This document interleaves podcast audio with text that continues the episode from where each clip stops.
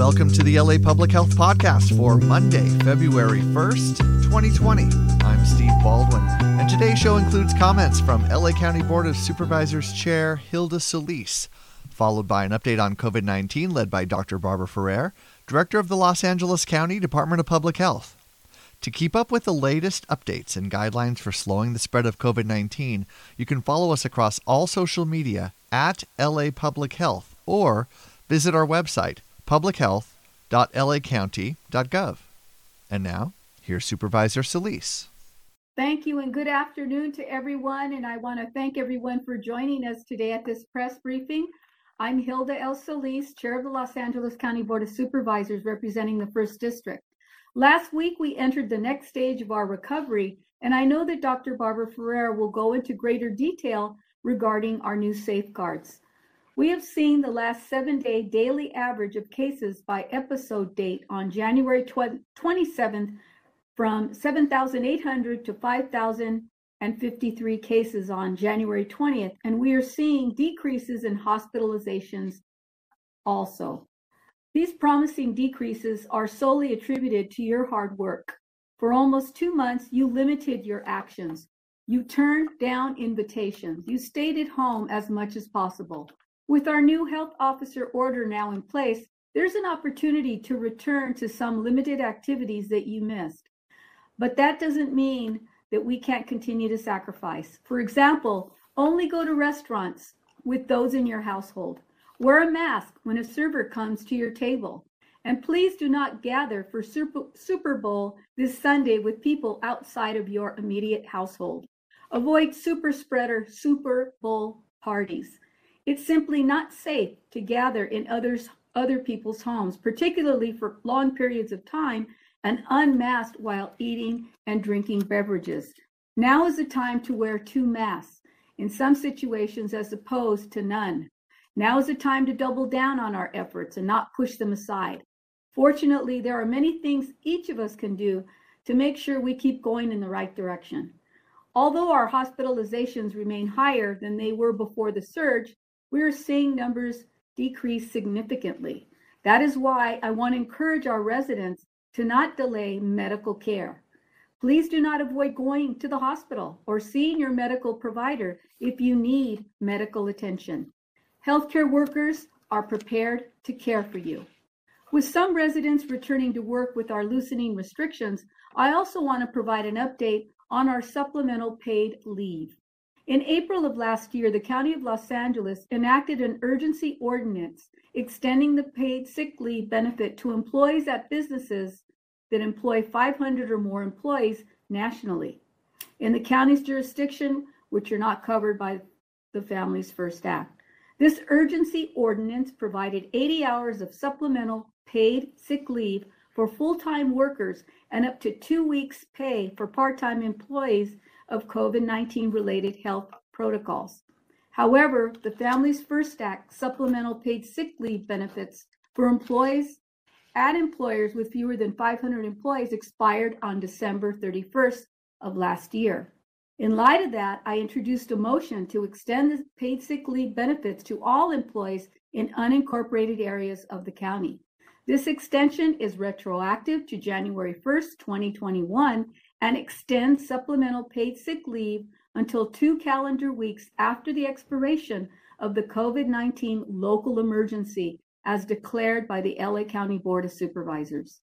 This extended and enhanced ordinance will ensure that those who are affected by COVID 19 are not forced to go to work and have enough time to recuperate and quarantine as necessary. We must do our part to protect those working and living in our unincorporated communities by extending this benefit to all employees in the county's jurisdiction. And lastly, I know that Dr. Ferrer will give an update on our vaccine rollout, but I also want to commend the county team along with all our volunteers, for helping with the vaccine rollout. Although our doses are limited, we have immunized so many amongst the most vulnerable in our communities. In fact, Los Angeles County has been able to vaccinate a higher percentage of our population than Cook County and Harris County, which are the second and third most populous counties in America, right after Los Angeles County. As of January 25th, 7.9% of people in LA County have received their first dose of the vaccine. We're also administered a higher percentage of our vaccine supplies, 79.8%, than most counties and large cities. Additionally, Los Angeles County vaccines have been delivered to all 340 skilled nursing facilities. And to date, 75% of all eligible people at these skilled nursing facilities have received their first dose. Second, doses have begun to be administered at most sites, and we expect that to be completed in the next two or three weeks. Those are remarkable figures, and I want to commend our staff for focusing on our most vulnerable, especially those in skilled nursing facilities since the beginning of this pandemic. I also want to thank our residents for their continued commitment to ending the pandemic once and for all. And with that, I'm very proud to introduce Dr. Barbara Ferrer. Continue to work together as a county to protect the lives of all of those who live and work here. We also thank you for your many actions to help increase the number of COVID 19 vaccines that are delivered to LA County. Having more vaccines will help us end this pandemic. I'll now offer some updates. Uh, please bring up the first slide. We are at a critical moment in the pandemic. The revised health officer order issued on Friday is a detailed blueprint for everyone to follow to ensure we see a continued downward trend in the number of cases, hospitalizations, and deaths.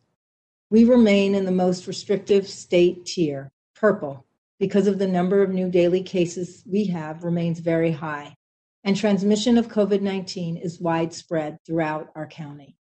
But some restrictions have been lifted, although it is not time to relax. It is, as Supervisor Solis noted, time to remain super vigilant against this deadly virus and continue to stay home as much as possible. It's only by the actions that each business and each individual in LA County takes that we're going to see this continued reduction in transmission. In order to move forward in our recovery, everyone needs to play by the rules that are in place to keep all of us as safe as possible. At restaurants, outdoor dining is now permitted, but only if restaurants follow all of the safety protocols. This means reduced outdoor dining capacity, tables with no more than six seats and spaced at least eight feet apart.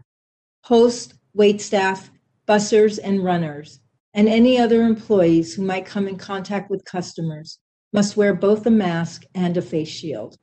Only members of the same family can sit at the table together, and TVs and other screens used for broadcasting content cannot be in use. These restrictions are in place because daily cases remain very high, and the risk for infection remains uh, very high as well, especially for people who are taking off their masks when they're eating and drinking. The revised health officer order also spells out restrictions that are important for other businesses to follow as well. Non essential retail must continue to limit capacity to 25%. Nail salons are also permitted to operate at no more than 25% of indoor capacity, along with hair salons uh, and barbershops. Outdoor gyms and museums must restrict outdoor capacity to no more than 50%. Grocery stores must limit capacity as well to 50%. The revised health officer order gives businesses detailed information on how to comply with the requirements that allow them to operate with as much safety as possible. I do want to encourage all residents and anyone who visits a restaurant or a retail outlet or works on site at a job in the county to do their part. Because COVID 19 virus remains widespread, uh, and thousands of people continue to be infected each day, we ask that you still stay home as much as possible. Uh, if you can telecommute, please do so. If you're working for an essential business and you're required to go to work, we do want all employers and managers to ensure that their employees are fully protected. We have a tip line that you can call to report any violations of the safety requirements that are outlined in the health officer order. The number is 888 700 uh, 9995. You can also file a complaint online at our website by going to health.lacounty.gov, and you can click on the COVID 19 section. All complaints, whether by phone or by email, can be made anonymously. It's important to be an educated consumer and to only frequent businesses that are adhering to the rules. Many of you have been super diligent, and I want to applaud you for your actions, your commitment, and your patience. You've been doing the right thing, staying home as much as possible, always wearing a face covering when you leave your home, staying at least six feet apart from others, and washing your hands many times during the day. Your actions are very helpful, and we need everyone to follow your lead. You're protecting your neighbor, your family, and your coworkers, and they can protect you. Be an educated consumer and let your actions speak volumes. If a restaurant, retail store, or grocery store doesn't appear to be following the rules, please don't go there. Give us a call and let us know. We'll have our inspectors out in the field, and we greatly appreciate it when someone alerts us to possible violations. Tents are not permitted or any other shelter structures that are used uh, by restaurants, and they all must have a minimum of two non contiguous sides that are completely open. You don't want to eat in a restaurant that doesn't follow all these rules because you increase your risk and the risk of the workers that are working there for contracting COVID 19. Public health does need to take action and issue citations when there are violations. Unfortunately, not adhering to this new health officer order can likely end up causing another increase in cases that we really can't tolerate. Any additional surge in cases would require us to take a step backward in our recovery journey, and that is something that none of us wants. We're still living through the nightmare of a surge. Last week, on average, 217 people died each day from COVID 19. And for two days last week, we reported that more than 300 people died each day. This is the very real cost of following, uh, of not following the public health rules. Uh, we do know that the surge was driven in part by gatherings with those not in your household. This is why we're asking that during this time of continued high rates of community transmission and the appearance of more infectious variants, please stay home on Super Bowl Sunday. This year, no one should create any additional risk that will come with hosting or attending a party with people outside your immediate household. This Sunday, play it safe and enjoy the game at home with those who live in your household. For the moment, we are headed in a positive direction, bringing down our cases. And the last thing we need right now are any super spreader events that set us back and potentially can lead to more cases, more serious illness, and more tragic deaths. A party can infect too many people who then carry the virus to others at their workplaces and in their homes. And in just two to three weeks, we'll see our case numbers go back up. If cases go back up, we'll have no choice but to modify our health officer order again in order to protect residents. So let's do the right thing and avoid increasing community transmission. Let us keep reminding each other of how important it is to follow the rules together so that we protect each other, our friends, and our essential workers. I know that by working together, we reduce cases, hospitalizations, and deaths because we just did that. Now, let me update you on our current status. And I'll take the next slide. Uh, we're sad to report today 85 additional people passed away, which tragically brings the total number of deaths to 16,854 in LA County. 36 of the people who passed away were over the age of 80, and 30 people in this age group had underlying health conditions. 24 of the people who passed away were between the ages of 65 to 79, and 20 had underlying health conditions. 21 people who died were between the ages of 50 and 64, and 13 had underlying health conditions. Four people who passed away were between the ages of 30 and 49, and two had underlying health conditions. Our thoughts and prayers remain with everyone who's mourning the loss of a loved one or a friend. You have our condolences and we wish you strength and compassion during these difficult days. We're reporting 4,223 new cases today, bringing the total number of cases in LA County to 1,120,895. These cases include 48,096 total cases reported by our partners in the city of Long Beach and 10,212 total cases reported by the city of Pasadena. There are 5,398 people currently hospitalized with COVID 19. 27% of the people who are hospitalized are in the ICU, and 24% are on ventilators.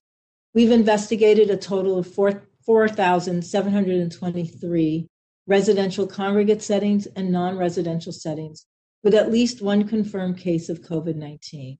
We currently have 1,478 ongoing outbreak investigations, and we've closed 3,245 investigations. The total confirmed cases in institutional settings is now 88,353, including both staff and residents. 36,473 of the confirmed cases are among residents, and 51,880 confirmed cases are among staff. To date, over 5.5 million people have been tested and had test results reported in LA County, and our cumulative positivity rate uh, is now 19%. I'll take the next slide. Uh, as you can see, we continue to make progress, reducing the average number of daily new cases. I'll take the next slide. Thank you. Uh, uh, reducing the number of daily new cases of COVID 19, although you can see our case numbers are still very high. The seven day average number of daily cases peaked on January 8th with more than 15,000 average cases. As of January 27th, that average has dropped to about 5,093 daily cases. This is a 67% decrease since the peak about three weeks ago. We're glad to get back to slowing the surge, but as you can see, we have a long way to go. Last September, there were less than 1,000 new positive infections a day, which is a number that gives the county a much better chance at limiting outbreaks and keeping overall transmission low. I'll take the next slide. When it comes to the number of people with COVID 19 who are so sick that they require hospitalization, we reached a peak of about 8,046 average daily hospitalizations on January 7th. As of January 29th, there are 5,617 average daily hospitalizations, and this is a 30% decline. While we're headed in the right direction, we still, again, have a ways to go before our hospitals are not overcrowded and healthcare workers are not stressed. At the beginning of November, there were less than 900 patients a day hospitalized with COVID 19, allowing hospitals to offer their full range of services. With everyone's help, we hope to get back to these pre surge numbers. Next slide. This slide also slows, shows the start of an encouraging trend and reflects the valiant effort made by our frontline healthcare workers to save lives and the steady decline in cases and hospitalizations. The average number of daily deaths from COVID 19 peaked in early January, and it's dropped by about 33% since then. However, this is, an, oh, this is really only a very small decline when you compare it to the 1,400% increase in deaths as the surge overtook LA County in December and January. Back in early November, the average number of people dying from COVID 19 on a given day was 13. This is a tragedy that we get to turn around so we don't continue to lose so many members of our community. Every action we take to protect ourselves and others ends up saving lives. Every action we take that puts others or ourselves at risk ends up contributing to more illness and heartache. Next slide. This chart shows the combined trend lines for cases, hospitalizations, and deaths through January 24th. And cases in the green line are declining at a very promising rate. Uh, hospitals and deaths will not drop yet at the similar pace because they lag behind the drop in cases. We need these trends to continue. Because daily case numbers still remain high, uh, we've kept in place many safety modifications and health protocols in the new health officer order. Please follow them. The next slide I'll take. Um, great. Uh, this chart shows cases by age group. I know you ask a lot of questions about what's happening with the different age group. And as you can see, the surge in new cases that began in early November was clearly driven by younger people. Those are the top lines. But now we're seeing some encouraging data that suggests that these age groups, who have the best abilities and tools in front of them to prevent infections, are following recommendations to take care, wear face coverings, avoid gatherings, and in, and in fact, uh, use good infection control measures.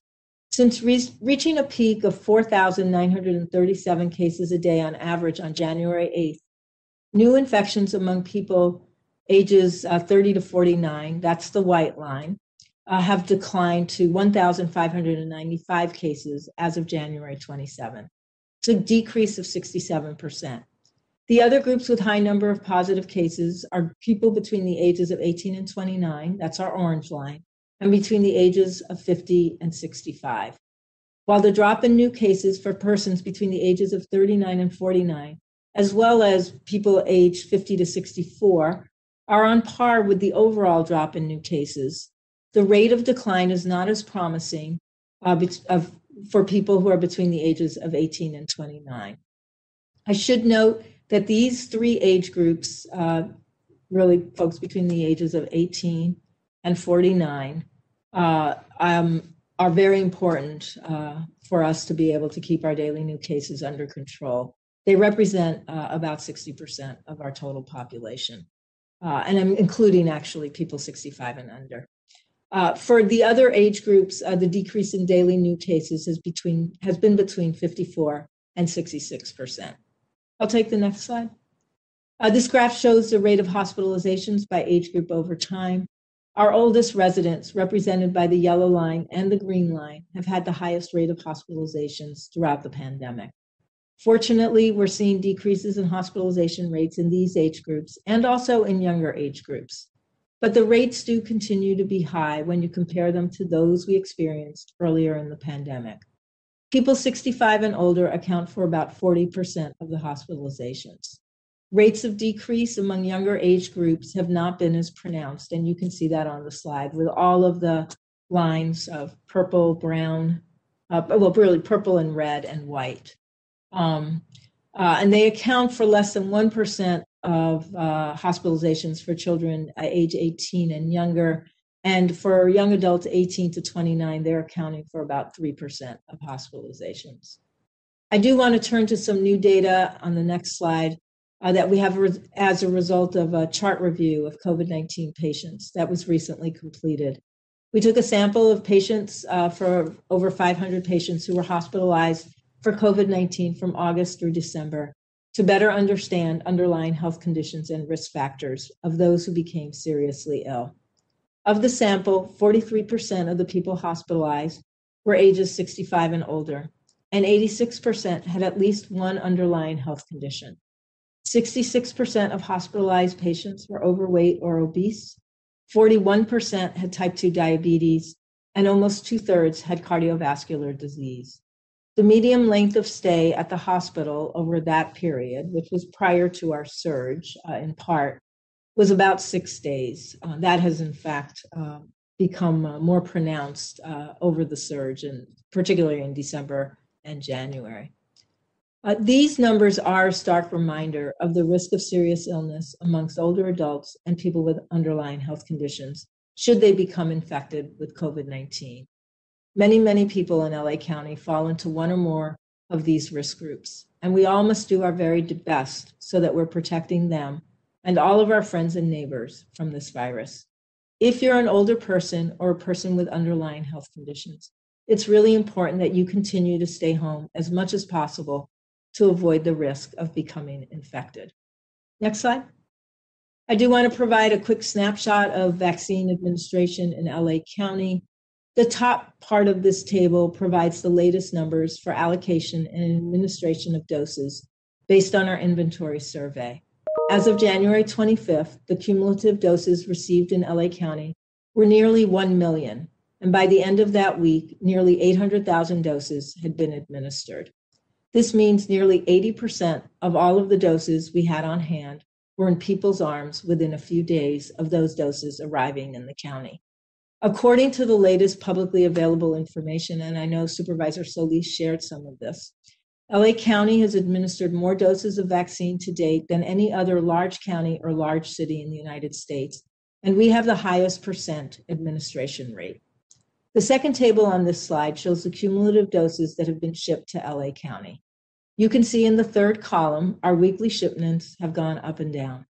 Last, uh, the prior week, uh, last week, we received just 146,000 doses, and a large percentage of these doses needed to be reserved for second doses. The pace of vaccinations remains very slow because of the limited supply. In terms of appointments for second doses of the vaccine at all county run uh, points of dispensing, over 85,000 appointments have been reserved for second dose vaccine administration through February 19. Residents who received their first dose at one of the county operated sites have either already received an email or will get one shortly confirming the place and date of their second dose, dose appointment. The email allows them to register to confirm the time of the appointment. Nobody else can use these links. I should also remind everyone that the state announced last week that it's transitioning to a more centralized vaccine distribution system over the next three to six weeks. The state system will be managed by a third party administrator, Blue Shield of California, and the state plans for a direct distribution to a statewide network of vaccine providers. LA County Public Health will be one of those providers, and we're working closely with the state to ensure that there's an equitable distribution of vaccine in LA County. This map on the next slide uh, shows the locations of vaccination sites throughout the county with scheduled appointments for this week. Until the new state system is in place, we'll continue to coordinate with this very extensive and capable network of pharmacies, hospitals, federally qualified health centers, and other health clinics, as well as our six large capacity sites, one managed by the City of LA and five by the county. In total, we have 299 sites that are offering vaccinations this week. We have made improvements to our registration system to ensure that everyone gets a second dose. As I noted earlier, people who were vaccinated at one of our five large capacity sites or one of the smaller county operated community sites are receiving emails. The City of LA sites are also notifying all individuals who have received their first dose about their second dose appointments. Pharmacies and health clinics are doing the same. All vaccination sites receive enough second doses each week to schedule appointments for individuals who receive their first dose at their site. I do apologize for the many hardships that people have been experiencing trying to secure appointments. We do continue to add more, call takers at the call center to assist those who lack computer access or the ability to schedule an online appointment. The biggest challenge remains not having enough vaccine for all of those eligible to be vaccinated. We are hopeful that by March, there's increased production and supply across the county, the state, and LA. Thank you, and now I'll turn it over to Dr. Ghaly for her comments. Hi, good afternoon, everyone. Today, I'll provide a brief update on the current hospital numbers and also on community testing. And then I'll shift to give a little bit more insight into how the Department of Health Services has been supporting persons experiencing homelessness throughout the pandemic. So first on the hospital numbers. The number of patients, as Dr. Ferreras just shared, in the hospital with COVID, although still high, is continuing to gradually decline at about a third lower than what it was at the peak in early January. Across all 911 receiving hospitals in Los Angeles County, hospitals reported this morning that they have 816 available beds, and that includes 87 available ICU beds. And if you'll recall, this includes all of the relevant bed types, including adult specialty beds and pediatrics beds that can be used to support a care for patient with COVID-19 if needed. And it's what's being reported by the hospitals every morning as what is currently staffed and able to accept a patient.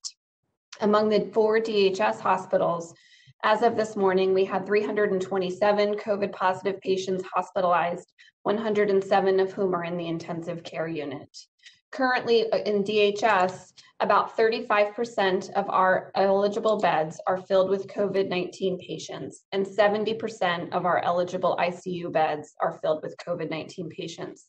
And this has declined, if you'll recall, a couple of weeks ago, the numbers both within the Department of Health Services as well as across the county as a whole, over 50% of all available beds were filled with someone with COVID. And in the ICU, that number exceeded 80%. We continue to work to vaccinate the DHS healthcare workforce, And as of today, we've provided nearly 18,000 DHS healthcare workers with their first shot of the COVID 19 vaccine, and nearly 14,000 of the DHS workforce has already received their second shot. As for our patients, the vast majority of whom are low income, persons of color, who are at high risk both of exposure to COVID 19 as well as of serious consequences and a serious course of illness if they are exposed, over 5,000 have received their first dose of a vaccine, and an additional 6,000 are scheduled to receive their first dose this week. We are making progress, as Supervisor Solis noted, and this progress is the direct result of your actions and the public's willingness to follow public health orders and to do what it takes to reduce transmission across Los Angeles County, and I'm very grateful for that. Please continue to do everything you can to minimize community spread and keep our hospital resources available for those who need that level of care. With that in mind, we continue to have ample opportunity and availability of testing appointments across Los Angeles County in the community testing sites. If you or someone you know is experiencing symptoms that might be consistent with COVID 19, or you have a known exposure or suspected exposure to someone who might have COVID, then please know you can still receive a test through the established healthcare system with your provider or through your plan. Or if you're not able to receive a test there, you can receive a free test through any of the LA County community testing sites, or you can also request an at-home self-collection testing kit. To support easy access to the testing resources, we are extending the home test collection kit through at least February 15th. At-home testing can reduce the barriers for those who don't have the time or the resources to be able to easily get to a COVID-19 testing site. And it also allows people to be able to better adhere to quarantine guidelines if they can take a test and stay at home and have someone else potentially drop it off. To make an appointment or to request a kit to be mailed to your household, please visit the county testing website. That's https uh, colon slash slash covid19.lacounty.gov slash testing. Kits are also available if you've been notified that you were a close contact of someone who tested positive at one of the city or the county testing sites, and they use the digital contact tracing application that was available uh, when they received their notification of a positive test. Shifting now to a brief update on the work that's done by Housing for Health uh, in outreach to persons experiencing homelessness or PEH in the county. As a refresh, uh, DHS's program Housing for Health was established in 2012 to provide a continuum of services to people experiencing homelessness who have complex health and or behavioral health conditions. Our goal within Housing for Health is to improve the care and the well-being of the medically vulnerable experiencing homelessness. And one way our dedicated Housing for Health teams do that is providing housing services and housing support services. In April of last year, DHS implemented a COVID 19 testing program for persons experiencing homelessness. This testing program focused on two things routine testing in sheltered and unsheltered settings uh, for diagnostic testing and then also for surveillance testing. Diagnostic testing, just as a reminder, is testing among people who have symptoms of COVID to try to determine if those symptoms are due to COVID itself or to some other flu like condition. And then there's surveillance testing, which is weekly testing of a sample of clients or staff that work in a particular location to detect asymptomatic infections as one way of helping to prevent and identify early outbreaks. We also collaborate with the Department of Public Health as they oversee the COVID 19 outbreak management, which includes all testing associated with outbreaks. To do this testing within the Housing for Health unit, we established over 30 COVID response teams, or CRTs, that work in both sheltered and unsheltered settings.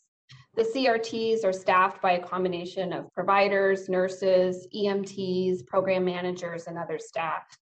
CRTs do a variety of things every day out in the community and on the streets.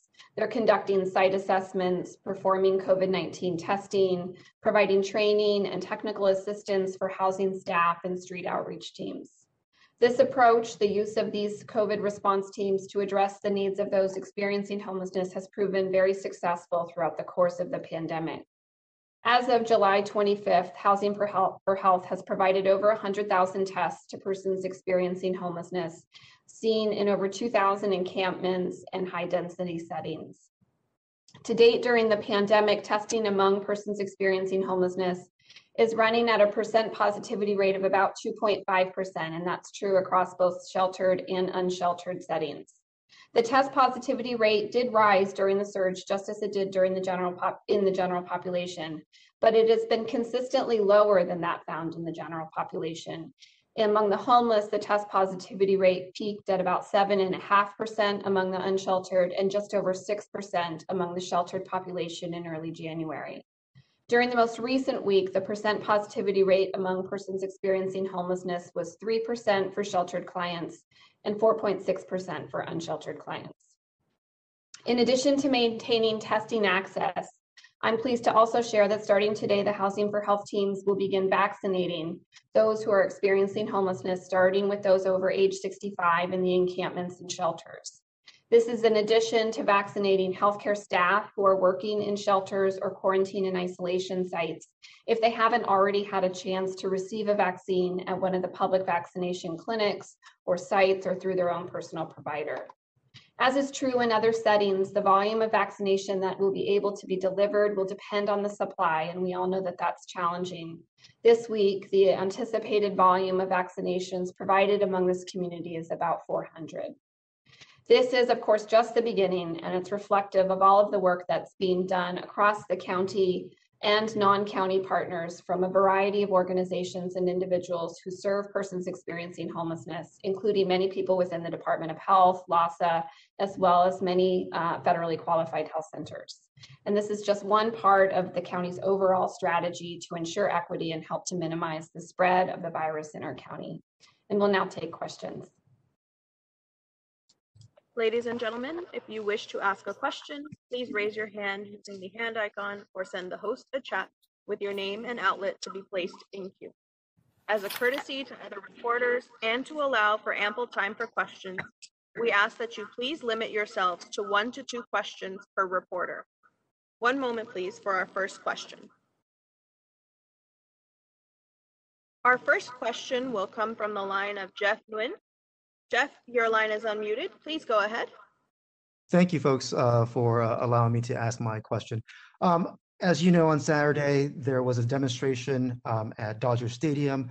How will demonstrations be handled in the future? Uh, one of the demonstrators uh, said that he doubted uh, the effectiveness of the vaccines uh, and that hydroxychloroquine is a better treatment. So I was hoping you can deal with those two issues.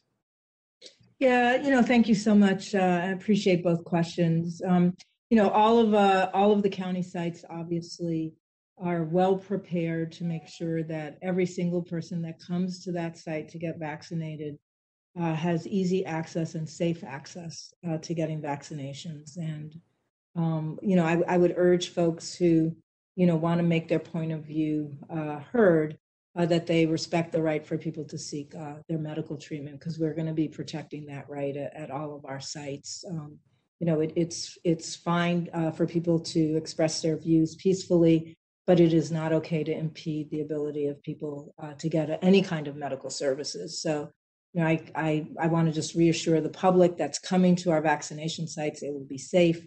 Uh, you all know we have always had security there and we will make sure that you have uh, access uh, that's uninterrupted um, to getting uh, vaccinated. And I'm going to ask everybody to respect uh, that right that people have to get uh, the health service that they want. You know, there's plenty of space uh, uh, in this world for people to have different views, and and and folks who don't feel that this vaccine would be helpful are not being forced to get vaccinated.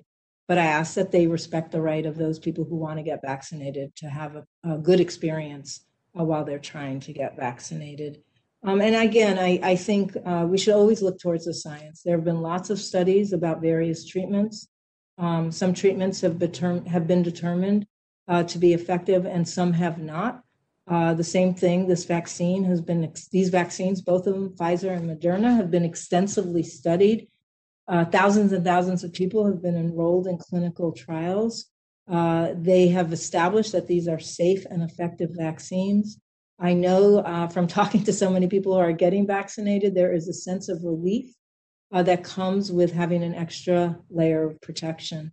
Um, so we're going to go ahead always uh, in our county look at the science, uh, have enormous respect for the scientists and the researchers, and make sure that everyone has that information available so that they can read up for themselves uh, about the studies that have been done with uh, both the Moderna and Pfizer vaccine, uh, talk to people that they trust, and then make an informed decision about what's best for them. Uh, thank you. We'll take the next question. Thank you. Our next question comes from the line of Claudia Peschiutta. Claudia, your line is open. Please go ahead. Hi, thank you. I uh, just want to open with a request for uh, Wednesday's briefing for an update on healthcare workers and deaths and also on contact tracing efforts.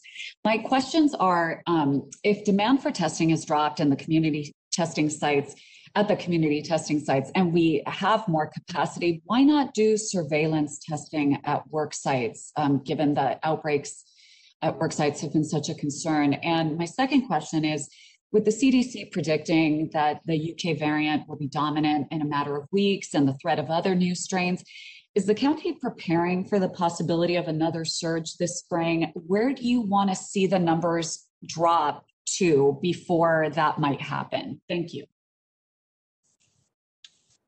Um, I don't know, Dr. Ghaly, did you want to respond to testing issues?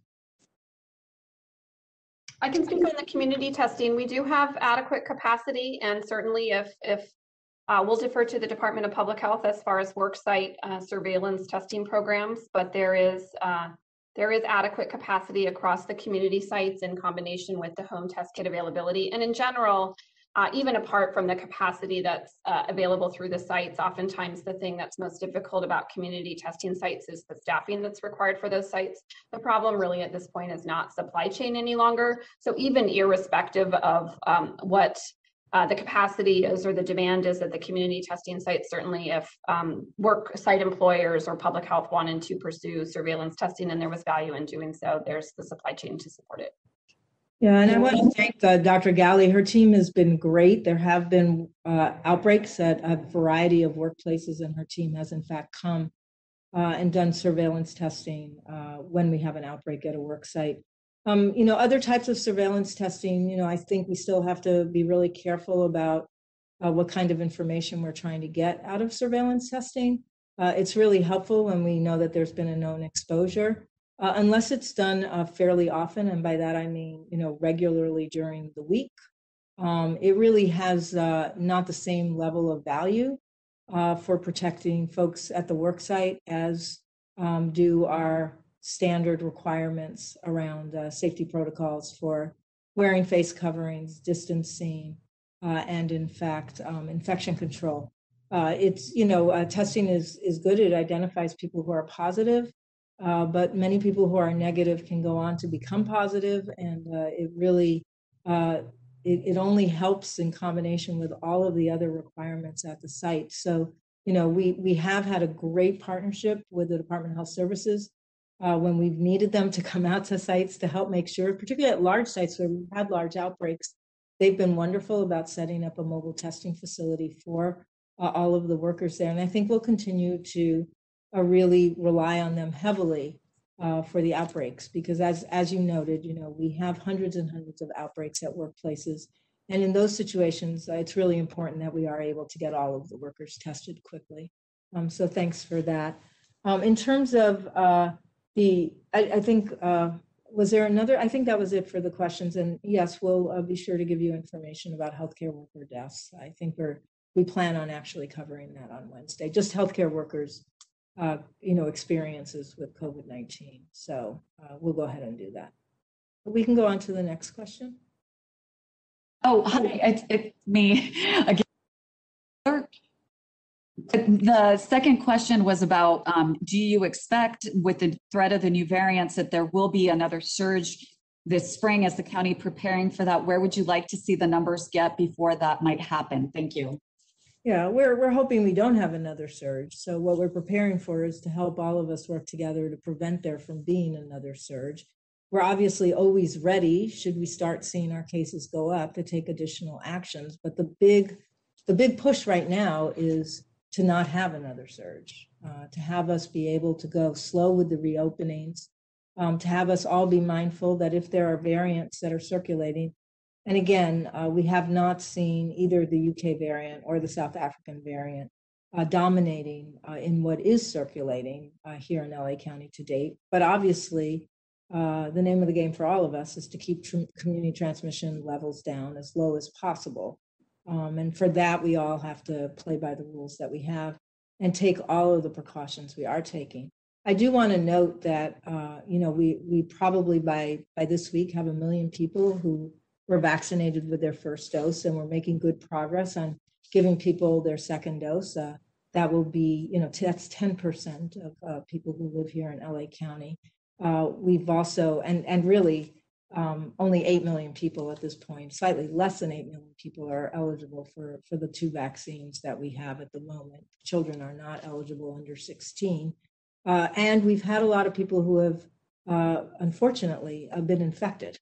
Um, you know, the estimates are as high as 30% of people in LA County have at one point or another during this pandemic been infected.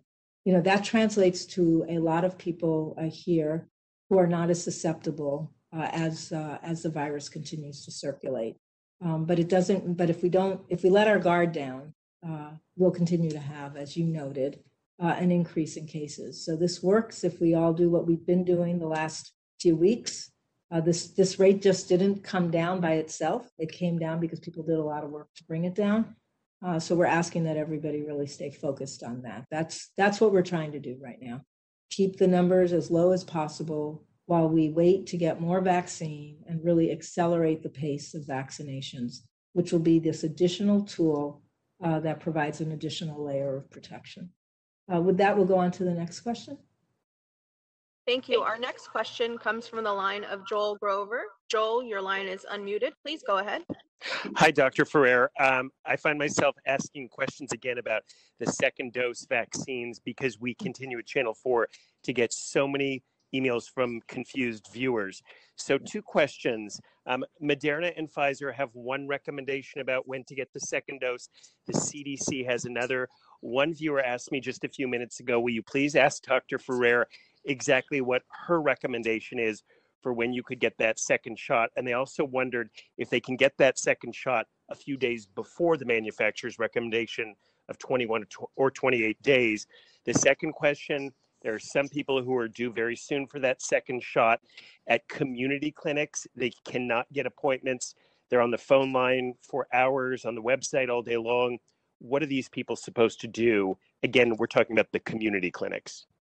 Sure. Um, thanks. Let me let me start with the first question. I don't actually know that there's a disagreement uh, between CDC uh, and our guidance and the FDA. I want to go back that this is an emergency use authorization that allows us to administer uh, both the Moderna and the Pfizer vaccine. You're right to note uh, that for one vaccine, uh, the Pfizer vaccine, uh, you're asked to come in for your second dose around the 21st date day after your first dose. And for the Moderna vaccine, it's 21 day, 28 days after you've gotten your first dose. What CDC has said is that um, it's okay if you're a few days late.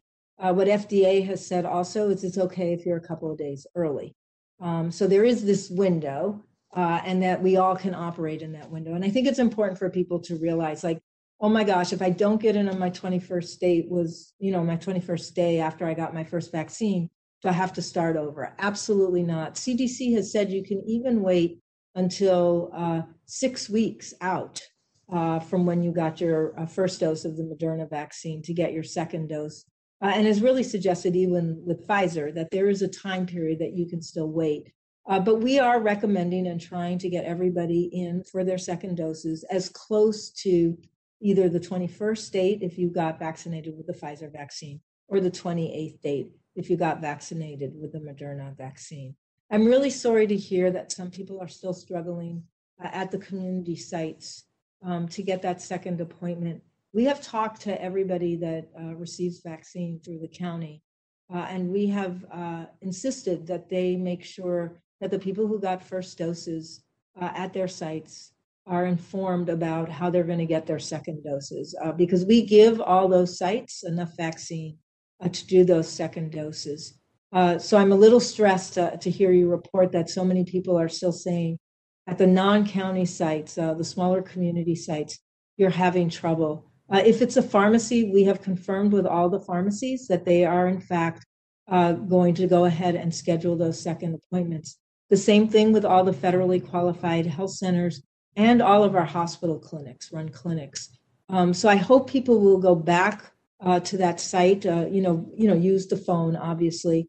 Uh, try to call them. I will again send out another message today to that vast network that we sh- we showed you. You know, we have about 300 providers uh, to make sure they understand that it is just too hard on, on people for them not to hear from the vaccinator, uh, wherever they got that vaccination, uh, that first vaccination, how they're getting their second dose. Uh, there's no reason uh, for people to be uh, anxious about it because we are uh, guaranteeing that when we get supply, it first goes to those second doses. So the stories you hear that a site didn't get their second doses, highly unlikely. I mean, only if we don't get any doses, uh, because all of the doses we're getting, the first thing we do is we do an we get a survey from every single site that vaccinated.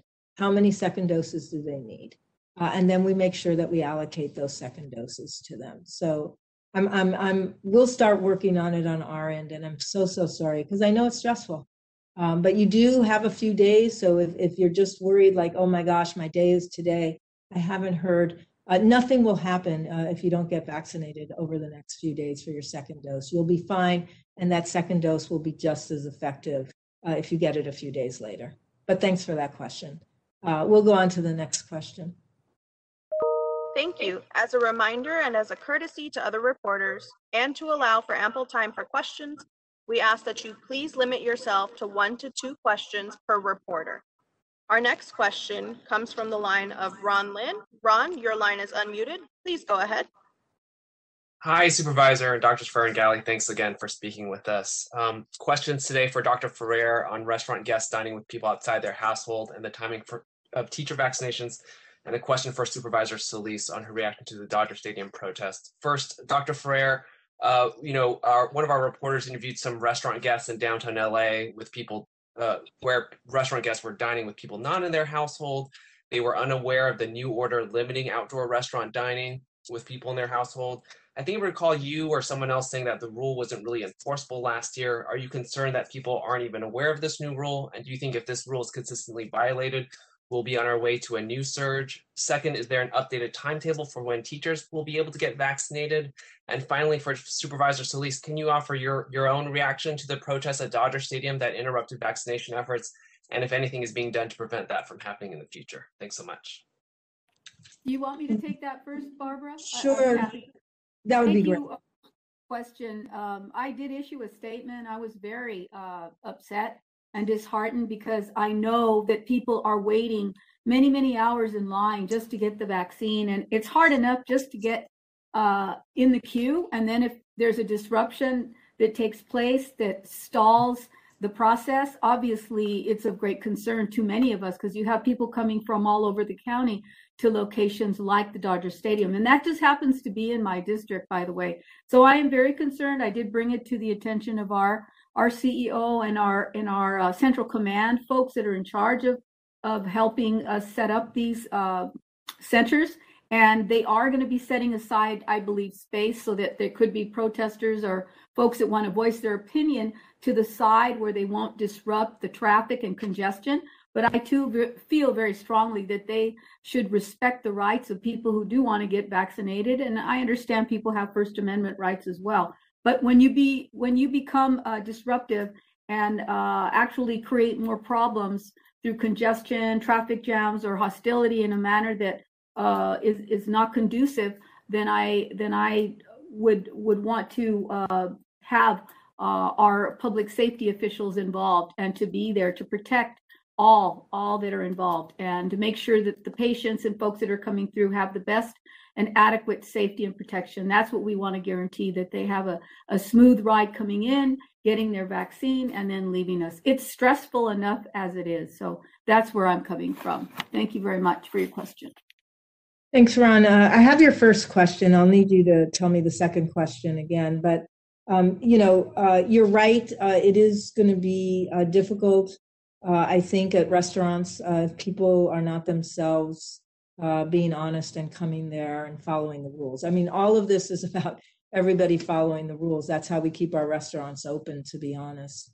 Uh, it is not uh, safe for people to be eating and drinking and hanging out for long periods of time with people not in their household when they're not six feet apart from each other. Uh, when you're sitting at the same table with people, it really needs to be uh, that you're sitting with people in your household for there to be as much safety as possible because you're going to be taking off uh, that uh, face covering uh, to eat and drink. Uh, restaurants are required with our new protocols to, in fact, inform their patrons about the rules. I mean, there's also uh, now there's also uh, strong recommendations about making sure that people put their face coverings on when wait people approach the table. I mean, we're doing everything we can to try to make sure that uh, there's enough, as much safety as possible for the people who work at the restaurants. Uh, and so a lot of what we're asking is uh, restaurants to help us make sure that uh, all of the recommendations that are in our health officer order are in fact communicated well. But one of those requirements is that people seat themselves at the same table with members of the house of a household. There's no problem with people uh, from another household sitting at a table that's eight feet away and you know enjoying their food there as well. But uh, people should not be mixing at the tables. And I didn't get your your next question, Ron. I'm sorry. It was just it was just if there was an updated timetable for when teachers will be able to get vaccinated. Oh, sure. Yeah, we're working closely, obviously, with the state. Uh, teachers are in what we call phase 1B, tier 1. Uh, that's the same um, group that's people 65 and older are in, and that's the same group that food and agriculture workers are in, daycare workers, uh, as well as uh, public safety first responders. So it's a very big group. I will say here in LA County, uh, tier one, uh, tier one and, and phase 1B for us is about 2.7 million people. Uh, you know, you just you just saw that we've received to date only a million doses. Um, so we have to get a lot more doses in so that we can move quickly through um, vaccinating all of our essential workers that are going to be eligible to be vaccinated uh, in this phase of uh, tier one for phase 1B. So thanks. And we'll take the next question. Thank you, Dr. Ferrer. Unfortunately, that's all the time we have today for questions. We will transition now to remarks in Spanish with Chair Hilda L. Solis. Please go ahead. Yes, uh, buenas tardes. Soy la supervisora Hilda Solís, la presidenta del Condado de Los Ángeles. La semana pasada entramos la siguiente fase de recuperación y sé que Jacqueline Valenzuela va a hablar de esto en detalle. Los casos, los casos han bajado mucho en la última semana, con menos personas en los hospitales. Esto es gracias al esfuerzo de todos. Con nuestro nuevo orden de salud, ahora podemos volver a algunas actividades, pero debemos practicar medidas de seguridad. Por ejemplo, solo vaya a los restaurantes con personas de su mismo hogar. Use una máscara cuando un servidor venga a su mesa y no se junta para celebrar fiestas del Super Bowl este domingo, por favor.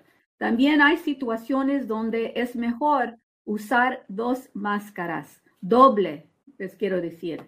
Deberíamos tomar alto precaución para terminar con este virus. Solo poniendo atención a los órdenes de salud nos va a ayudar. Quiero pedir que les Quiero pedirles que no paren de buscar su atención médica. No evita ir al hospital o ver a su doctor si necesita atención médica. Los trabajadores de salud están preparados para ayudar a todos. Por último, quiero decir que Dr. Farrar va a dar más información sobre el progreso de la distribución de la vacuna o su asistente Jacqueline Valenzuela, que está con nosotros también. Pero quiero felicitar al equipo del condado junto con todos los voluntarios para ayudar con el lanzamiento de la vacuna. Aunque los dosis son limitadas, hemos vacunado a muchas personas que son elegibles. Hemos destruido las primeras dosis de la vacuna para los 340 instalaciones de enfermería especialidad en el condado de Los Ángeles. 75% de personas elegibles que viven y trabajan en las instalaciones de enfermería especializada han sido vacunados con la primera dosis. Ahora estamos distribuyendo segundas dosis a estos lugares y esperamos hacerlo en los próximos dos o tres semanas. Estas son cifras notables y quiero felicitar a nuestro personal por enfocarse en los centros de enfermería especializado desde la pandemia. Para terminar, le quiero dar las gracias a todos los residentes del condado por su compromiso y poner fin a esta pandemia. Gracias y ahora me gustaría presentarles a la representante del Departamento de Salud Pública, Jacqueline Valenzuela. Muchas gracias, Presidenta Solís. Agradecemos su liderazgo y incansable y todos sus esfuerzos y los esfuerzos de toda la Junta de Supervisoras mientras continuamos trabajando juntos como condado para proteger las vidas de todos los que viven y trabajan aquí. También le agradecemos sus acciones para ayudar a aumentar la cantidad de vacunas de COVID-19 en el condado de Los Ángeles. Tener más vacunas nos ayudará a poner fin a esta pandemia. Ahora ofreceremos algunas actualizaciones. Estamos en un momento crítico de esta pandemia. Eh, la orden actualizada del funcionario de salud emitida el viernes es un plan detallado que todos deben seguir para garantizar que sigan perdón, bajando el número de casos, hospitalizaciones y muertes. Permanecemos en el nivel estatal más restrictivo, el nivel morado, porque la cantidad de casos diarios nuevos sigue siendo muy alta y la transmisión de COVID-19 está generalizada en, perdón, en todo nuestro condado. Se han eliminado algunas restricciones, pero ahora no es el momento de relajarnos. Ahora es el momento de permanecer vigilantes contra este virus mortal y continuar en casa tanto como sea posible. Solo a través de las acciones de cada negocio y cada individuo en el condado de Los Ángeles podemos seguir viendo una reducción en la transmisión. Para avanzar en nuestra recuperación, todos deben respetar las reglas vigentes para mantenernos a todos lo más seguros posible. En los restaurantes ahora se permite comer al aire libre, pero solo si los restaurantes siguen los protocolos de seguridad. Eso significa una capacidad reducida para comer al aire libre, mesas con no más de seis asientos y con una distancia de al menos de ocho pies. Los anfitriones, meseros y cualquier otro empleado que pueda tener contacto con los clientes deben usar una máscara y un protector facial. Solo los miembros del mismo hogar pueden sentarse juntos en una mesa y no se pueden usar televisores u otras pantallas utilizadas para transmitir contenido. Las carpas no están permitidas y cualquier otra eh, estructura que se use debe tener como mínimo dos lados no contiguos completamente abiertos. Estas restricciones están vigentes porque los casos diarios siguen siendo muy altos y el riesgo de infección sigue siendo muy alto para cualquiera que se quite la máscara para comer o beber. La orden actualizada del funcionario de salud también detalla las restricciones para otras empresas.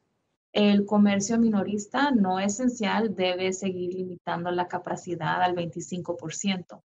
Los salones de belleza también pueden operar a no más del 25% de su capacidad interior. Los gimnasios y museos al aire libre deben restringir la capacidad al aire libre a no más del 50%. Las tiendas de combustibles deben limitar la capacidad al 50%. La orden del funcionario de salud actualizada brinda a las empresas información detallada sobre cómo cumplir con los requisitos que les permiten operar de la manera más segura posible. Next slide, please. También queremos alentar a todos los residentes y cualquier persona que visite un restaurante o una tienda minorista o trabaje en un sitio dentro del condado a que hagan su parte debido a que el virus ah, COVID-19 sigue estando muy extendido en el condado de Los Ángeles y miles de personas continúan infectadas todos los días. Le pedimos que se quede en casa tanto como sea posible. Si pueda, perdón, si puede pedirle a alguien que le entregue sus alimentos, hágalo. Si pueda teletrabajar, hágalo. Si trabaja para una empresa, perdón, empresa esencial y debe ir a trabajar, eh, queremos que todos los empleadores y gerentes se aseguren de que sus empleados estén completamente protegidos. Tenemos una línea de información para informar cualquier infracción de los requisitos de seguridad descritos en la orden del funcionario de salud.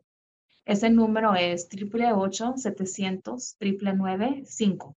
O puede presentar una queja en línea en nuestro sitio web yendo a publichealth.lacounty.gov y haciendo uh, clic en la sección COVID-19. Todas las quejas que se pueden uh, realizar de forma anónima. Es importante ser un consumidor informado y solo frecuentar negocios que siguen las reglas. Muchos de ustedes han seguido, perdón, han sido muy diligentes y aplaudimos sus acciones, su compromiso y su paciencia.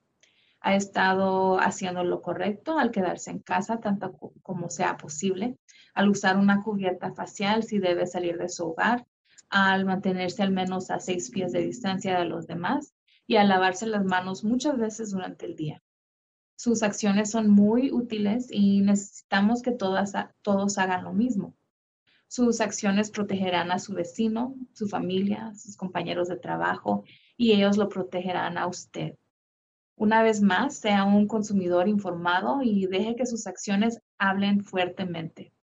Si un restaurante, tienda minorista o tienda de comestibles no parece seguir las reglas, no vaya ahí y avísenos.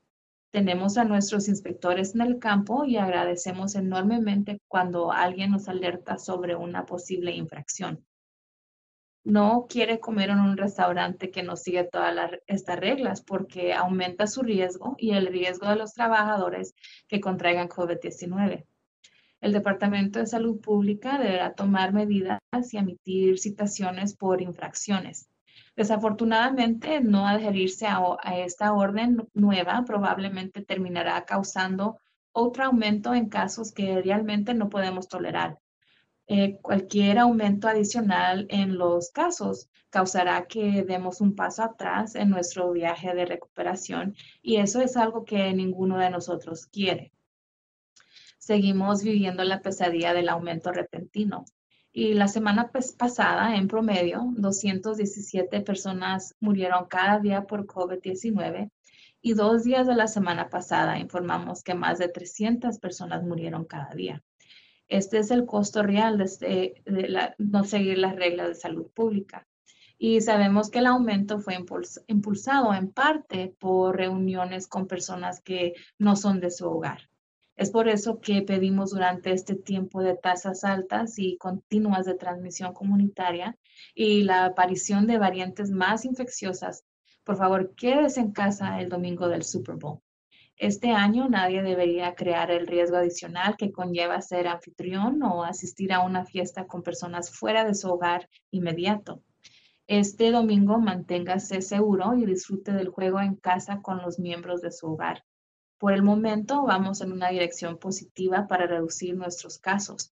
Lo último que necesitamos en, este momento son eventos desastrosos que nos retrasan y potencialmente podrían conducir a más casos, enfermedades graves y muertes trágicas.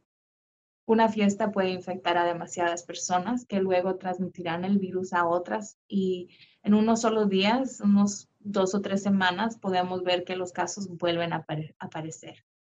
Si los casos vuelven a aparecer, no tendremos más remedio que modificar nuestra orden del funcionario de salud nuevamente para proteger a los residentes. Si todos hacemos lo correcto, podemos evitar aumentar el número de casos. Sigamos ah, recordándonos lo importante que es seguir las reglas para protegernos a nosotros mismos, a nuestros amigos y a nuestros trabajadores esenciales. Juntos, el condado de Los Ángeles ah, podemos seguir reduciendo los casos, hospitalizaciones y muertes. Ahora permítanos actualizarlos sobre el estado actual en nuestro condado. Next slide, please. Nos da tristeza informar hoy que 85 personas más han fallecido, lo que trágicamente eleva el número total de muertes a 16.854 en el condado de Los Ángeles. Hoy estamos reportando 4.223 casos nuevos, lo que eleva el número total de casos en el condado de Los Ángeles a 1.120.895. 5.398 personas están actualmente hospitalizadas con COVID-19 y el 27% de las personas que están hospitalizadas están en unidades de cuidados intensivos. 24% estaban en ventiladores. El total de casos confirmados en entornos institucionales es de 88.353, incluidos tanto el personal como los residentes. 36.473 de estos casos confirmados son en residentes y más de 51.000 son entre el personal. Hasta la fecha, más de 5.5 millones de personas se han sometido a pruebas de COVID-19 y se han informado los resultados al condado de Los Ángeles. La tasa de positividad acumulada es del 19%. Next slide, please. Como puede ver, eh, seguimos avanzando en reducir el número promedio de casos nuevos de COVID-19, aunque nuestras cifras diarias siguen siendo muy altas. El promedio de siete días de casos diarios alcanzó su punto máximo el 8 de enero, con más de 15 mil casos. Al 27 de enero, ese promedio se redujo a 5.093 casos diarios. Eso es una disminución del 67% desde el pico de hace unas tres semanas. Estamos contentos de volver a frenar el aumento y todavía nos queda un largo camino por recorrer. El septiembre pasado hubo menos de mil nuevas infecciones positivas al día, que es un número que le da al condado una mejor oportunidad de limitar los brotes y mantener baja la transmisión general. Eh, next slide, please. En cuanto a la cantidad de personas con COVID-19 que están tan enfermas que requieren hospitalización, alcanzamos un pico de un promedio de 8.046 hospitalizaciones diarias el 7 de enero. Al 29 de enero hubo un promedio de 5.617 hospitalizaciones diarias, una disminución del 30%. Nos dirigimos en la dirección correcta, sin embargo, estos números siguen siendo muy altos y continúan ejerciendo presión sobre el sistema de salud. A principios de noviembre había unas 800 personas hospitalizadas con COVID-19, por lo que tenemos un largo camino por recorrer antes de que nuestros hospitales puedan volver a sus operaciones normales. Con 5.000 casos diarios y sabiendo que entre el 10 y el 12% de todos los casos positivos de COVID-19 resultarán en hospitalizaciones, aún podríamos ver hasta 600 personas al día que requieren hospitalización. Next slide, please. Este gráfico también muestra una tendencia alentadora y es un reflejo del esfuerzo realizado por nuestros eh, trabajadores de atención médica de primera línea para salvar vidas y la disminución constante de casos y hospitalizaciones. El número promedio de muertes diarias por COVID-19 alcanzó su punto máximo a principios de enero y ha disminuido en un 33% desde entonces. Sin embargo, esto es solo una pequeña disminución en comparación con el aumento del 1.400% en las muertes cuando el aumento superó al condado de Los Ángeles en noviembre y diciembre. A principios de noviembre, el número promedio de personas que morían por COVID-19 era de 13. Esta es una tragedia que podemos revertir para que no sigamos perdiendo a tantos miembros de nuestra comunidad. Cada acción que tomamos para protegernos a nosotros mismos y a los demás termina salvando vidas. Cada acción que pone a otros, a nosotros en riesgo, termina contribuyendo a más enfermedades y angustias. Next slide, please. Este gráfico muestra las líneas de tendencia combinadas para casos, hospitalizaciones y muertes hasta el 24 de enero. Los casos, la línea verde, están disminuyendo a un ritmo muy prometedor, pero las hospitalizaciones y las muertes no están disminuyendo a un ritmo similar, simplemente porque las hospitalizaciones y las muertes se retrasan con respecto a una caída en casos. Esperamos que estas tendencias continúen. Eh, debido a que el número de casos diarios sigue siendo alto, hemos mantenido muchas modificaciones de seguridad y protocolos de salud en la nueva orden del funcionario de salud. Next slide, please. Este gráfico muestra los casos por grupo de edad. El aumento de casos nuevos que comenzó a principios de noviembre fue impulsado por personas más jóvenes. Ahora estamos viendo algunos datos alentadores que sugieren que estos grupos de edad que tienen las mejores habilidades y herramientas frente a ellos para prevenir infecciones están siguiendo las recomendaciones de quedarse en casa, cubrirse la cara, evitar reuniones y tomar otras medidas de seguridad. Desde que alcanzó un máximo de 4.937 casos por día en promedio el 8 de enero, las nuevas infecciones entre las personas de 30 a 49 años, la línea blanca, han disminuido a 1.595 al 27 de enero. Eso es una disminución del 67%. Los otros eh, grupos con un alto número de casos positivos se encuentran entre las edades de 18 a 29 años, la línea anaranjada, y entre las edades de 50 y 65 años. Mientras que la caída de nuevos casos para las personas de 30 a 49 años, así como de 50 a 64 años, están a la par con la caída general en casos nuevos, la tasa de disminución no es tan prometedora como para las personas entre las edades de 18 y 29, que ha, ha experimentado una caída del 49% en los casos nuevos. Debemos señalar que estos tres grupos de edad son muy importantes para controlar los casos nuevos diarios porque representan aproximadamente el 60% de la población total del condado de Los Ángeles. Las personas de 65 años o más representan el 40% de las hospitalizaciones. Las tasas de disminución entre los grupos de edad más jóvenes no han sido tan pronunciadas. Tenga en cuenta que los niños menores de 18 años representan el 1% de las hospitalizaciones y los adultos jóvenes de 18 a 29 años representan el 3% de hospitalizaciones. Para otros grupos de edad, la disminución de casos nuevos diarios ha sido de entre 54 y 66%. Next slide, please. Este gráfico muestra la tasa de hospitalizaciones por grupo de edad a lo largo del tiempo. Eh, nuestros residentes más Ah, mayores representados por la línea amarilla y la línea verde han tenido la tasa más alta de hospitalización durante toda la pandemia. Afortunadamente, estamos viendo disminuciones en las tasas de hospitalización en estos grupos de edad y grupos de edad más jóvenes. Sin embargo, estas tasas continúan siendo alarmantes, alarmantes perdón, en comparación con las ah, anteriores que hemos visto durante la pandemia. Next slide, please. Este gráfico muestra que la tasa de mortalidad entre nuestra población más vulnerable, las personas de la tercera edad, está cayendo muy rápidamente. El 21 de diciembre, el promedio del número diario de muertes entre personas de 80 años o más, la línea café, fue de 70. Al 24 de enero, el número promedio de muertes por día en este grupo de edad es de 7.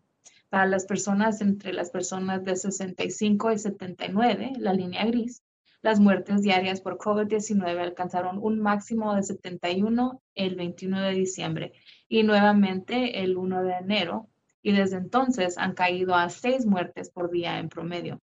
Para el siguiente grupo más vulnerable, las personas entre 50 y 64 años, la línea azul, ah, las muertes diarias se han reducido de un máximo de 44 a 4. En general, la disminución de las muertes entre estos tres grupos de edad es de aproximadamente el 90% de su punto máximo y ahora están en los niveles que vimos a fines del verano.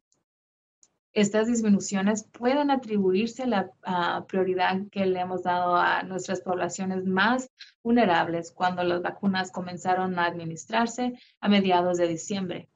Cualquier muerte es trágica y ofrecemos nuestras condolencias a todos los que estén de luto por la pérdida de un ser querido. Next slide, please.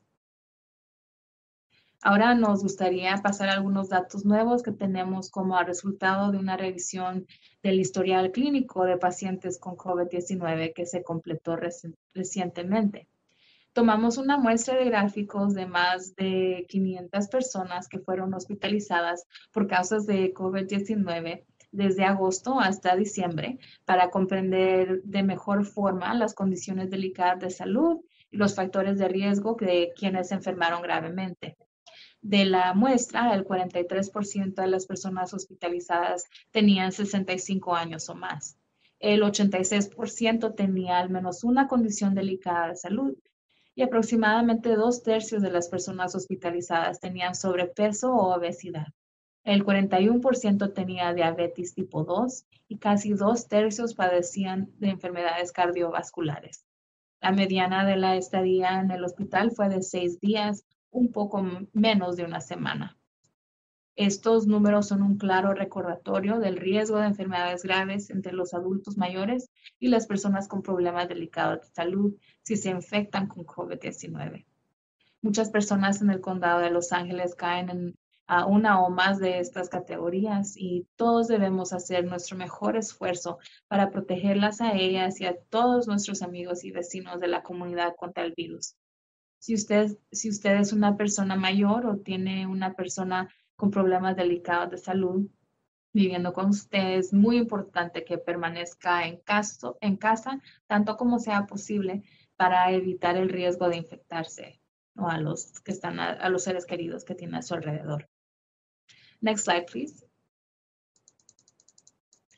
Este gráfico proporciona información sobre la administración de vacunas en el condado de Los Ángeles. El gráfico de arriba proporciona los últimos números basados en nuestra propia encuesta y recopilación de datos. Como recordatorio, la base de datos estatal generalmente está trazada en el reporte de algunos números. Al 25 de enero, las dosis recibidas en el condado de Los Ángeles eran casi un, millón y una semana después se habían administrado casi 800 mil dosis. Eso significa que casi el 80% de todas las dosis que tenemos a la mano estaban en brazos de las personas que las necesitaban. Eh, según la última información disponible públicamente, el condado de Los Ángeles ha administrado más dosis de vacuna hasta la fecha que cualquier otro condado o ciudad grande de los Estados Unidos. El segundo cuadro de este gráfico muestra las dosis que se enviaron al condado de Los Ángeles. Como puede ver en la tercera columna, nuestros envíos semanales han subido y bajado. La semana pasada recibimos solo 146 mil dosis y un gran porcentaje de eso tuvo que reservarse para la segunda dosis. El ritmo de las vacunaciones sigue siendo muy lento debido a la escasez de suministros. En términos de citas para segundas dosis de la vacuna en nuestros sitios administrados por el condado, se han creado más de 85 mil espacios para citas desde este miércoles hasta el 19 de febrero. Estos espacios se basan en cuántas personas están en proceso en términos de recibir su primera dosis. Hasta ahora, alrededor del 78% de esas citas para segunda dosis se habían completado o confirmado. Los residentes que recibieron sus primeras dosis en uno de los centros operados por el condado ya han recibido un correo electrónico o recibirán uno eh, en breve para confirmar el lugar y la fecha de su segunda cita. Este correo electrónico les permitirá registrarse para confirmar la hora de la cita. También debemos recordar a todos que el Estado anunció la semana pasada que hará la transición a un sistema de distribución de vacunas más centralizado durante las próximas tres a seis semanas. Este sistema estatal estará a cargo de, ah, de un administrador externo, Blue Shield de California el Estado planea una distribución directa a una red estatal de proveedores de vacunas. El Departamento de Salud Pública del Condado de Los Ángeles es uno de esos proveedores. Es importante destacar que estamos trabajando con el Estado para asegurar que haya una distribución justa de la vacuna en nuestro condado. Next slide, please. Hemos ah, realizado mejoras en nuestro sistema de registro para garantizar que todos reciban una segunda dosis. Las personas que fueron vacunadas en uno de nuestros cinco eh, centros de gran capacidad o en uno de nuestros sitios comunitarios más pequeños operados por el condado ah, están recibiendo correos electrónicos que les notifican la fecha y el lugar para su cita para la segunda dosis. Eh, los centros de vacunación de la ciudad de Los Ángeles también notifican a todas las personas que han recibido su primera dosis acerca de sus citas para la segunda dosis. Las farmacias y las clínicas de salud están haciendo lo mismo. Todos los centros de vacunación reciben suficientes eh, segundas dosis cada semana para programar citas para las personas que recibieron su primera dosis en su centro. Pedimos disculpas por las dificultades que las personas están ah, experimentando al tratar de asegurar citas. Eh, continuamos agregando más operadores de llamadas en el centro de llamadas para ayudar a aquellos que no tienen acceso a computadoras o la capacidad de programar, programar una cita en línea. El mayor desafío sigue siendo no tener suficientes vacunas para las personas elegibles para vacunarse tenemos la esperanza de que para marzo haya un aumento de la producción y el suministro en todo el condado. Muchísimas, muchísimas gracias. And now we'll go ahead and move on to remarks in Armenian.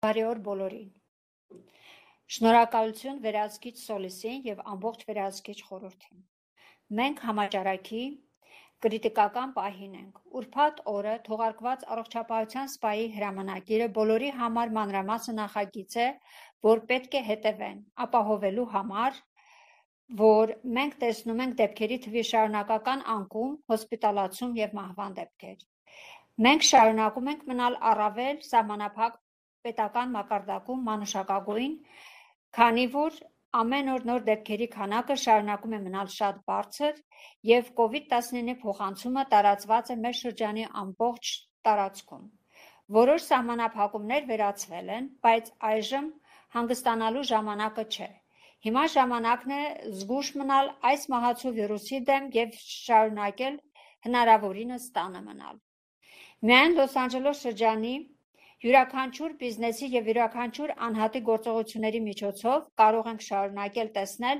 փոխանցման նվազում։ Մեր վերականգնման գործում առաջ շարժվելու համար բոլորը պետք է հետևեն այն կանոններին, որոնք բոլորիս հնարավորինս անվտանգ են պահելու։ Ռեստորաններում բացօթյա ընթրիքի այժմ թույլատրվում է, բայց միայն այն, այն դեպքում, երբ ռեստորանները հետևեն անվտանգության արձանագրություններին։ Սա նշանակում է, որ բացօթյա ճաշասենյակը հզորությունը կլինի 6 նստատեղից ոչ ավել եւ առնվազն 8 ոտնաչափ հեռավորության վրա գտնվող սեղաններ։ Հյուրանկալողներ, սպասարկող անձնակազմ եւ ցանկացած այլ աշխատակիցներ, ովքեր կարող են շփվել հաճախորդների հետ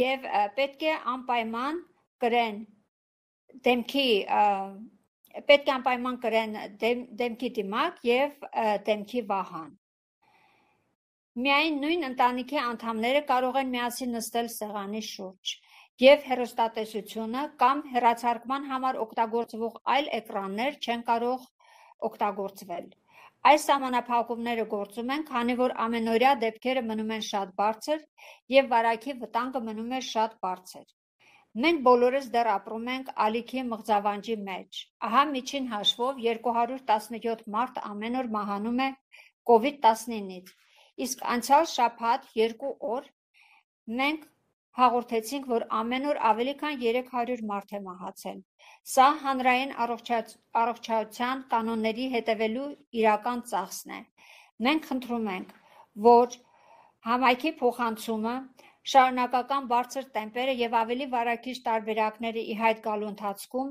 մնալ տանը, հատկապես Սուպեր Բոլի կիրակին։ Այս տարի ոչ ոք չպետք է ստեղծի լրացուցիչ ռիսկ, որը կապված է ձեր անմիջական տանից դուրս գտնվող մարդկանց հետ հյուրընկալելու կամ երեկույթի մասնակցելու հետ։ Այս կիրակի վայելեք խաղը ձեր տանը, ձեր տան անդամների հետ։ Այս պահի դրությամբ մենք մեր գործերը վարելու ուղղությամբ դեպի դրական կողմն են գնում։ Վերջին բանը տարածվող իրադարձություններն են, որոնք մեզ հետ են մղում եւ հնարավոր է կարող են հանգեցնել ավելի շատ դեպքերի, լուրջ հիվանդությունների եւ ողբերգական մահերի։ Ամբողը կարող է վարակել չափազանց շատ մարդկանց, ովքեր այնուհետև վիրուսը տեղափոխեն եւ ուրիշներին։ Ընդամենը 2-3 շաբաթվա ընթացքում մենք կարող ենք տեսնել, որ դեպքերը նորից կվերադառնան։ Եթե դեպքերը վերադառնան, մեզ այլ բան չի մնում, քան բնակիչներին պաշտպանելու համար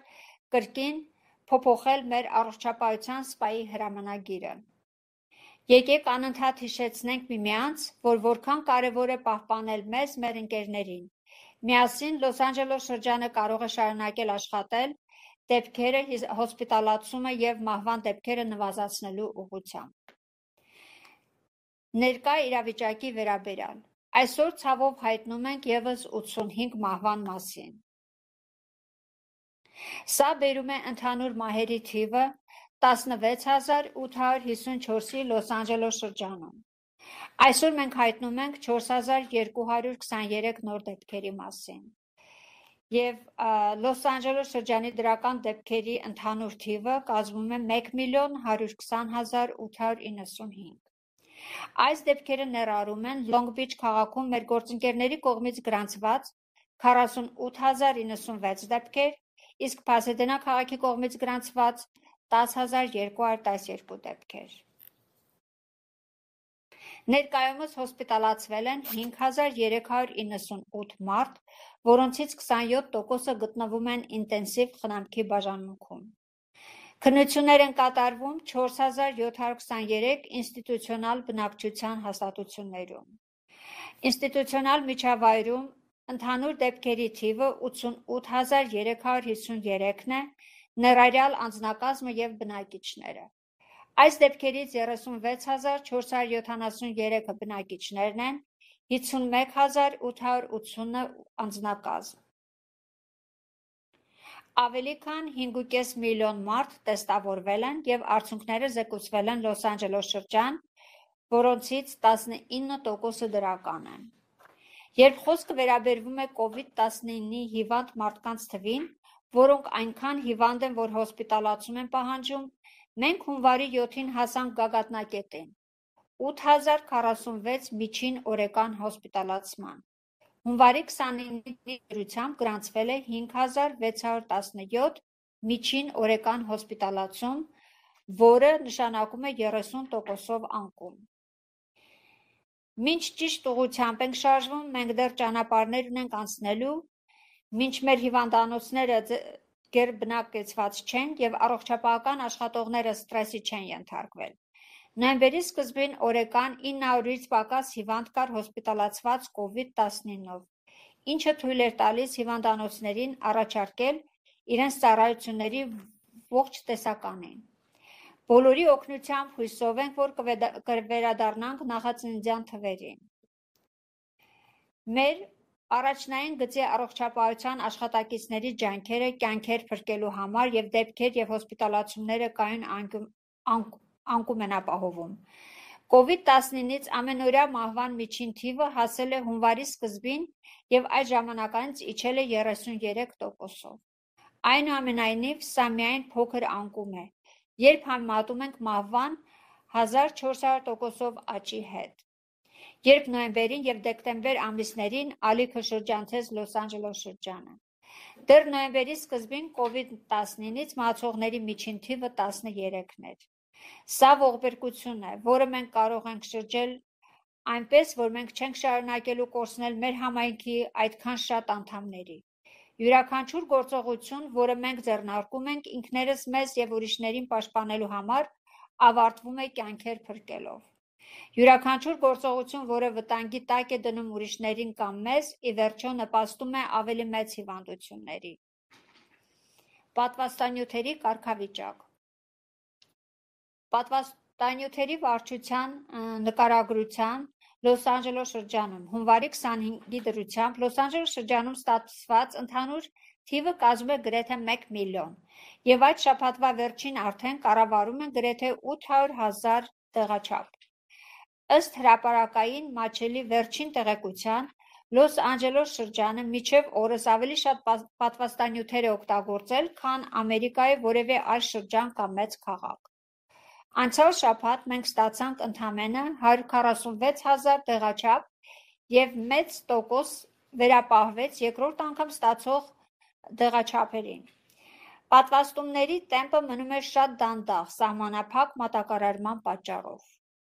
Ըստ մեր վարչաշրջանի պատվաստանյութերի երկրորդ չափաբաժինների նշանակումների ավելի քան 85,000 ժամադրություններ են վերապահվել երկրորդ տեղաչափի պատվաստանյութերի կառավարման համար միջև փետրվարի 19։ Մարդիկ նամակ են ստացել կամ կարճ ժամանակ անց կստանան այդ երկրորդ հաստատված տեղաչափի նշանակման վայրի ու ամսաթվի հաստատելու մասին։ Այս էլ փոստով նրանց թույլ կտա գրանցվել նշանակման ժամանակ հաստատելու համար։ Նաև պետք է հիշեցնեմ բոլորին, որ նախորդ շաբաթ կառավարությունը հայտարարեց, որ հաջորդ 3-ից 6 շաբաթվա ընթացքում անցնում է պատվաստանյութերի բաշխման ավելի կենտրոնացված համակարգ։ Այս նահանգային համակարգը կառավարելու է երկրորդ կողմի ադմինիստրատոր Կալիֆոռնիայի Blue Shield-ը և նախատեսվում է ուղիղ բաշխման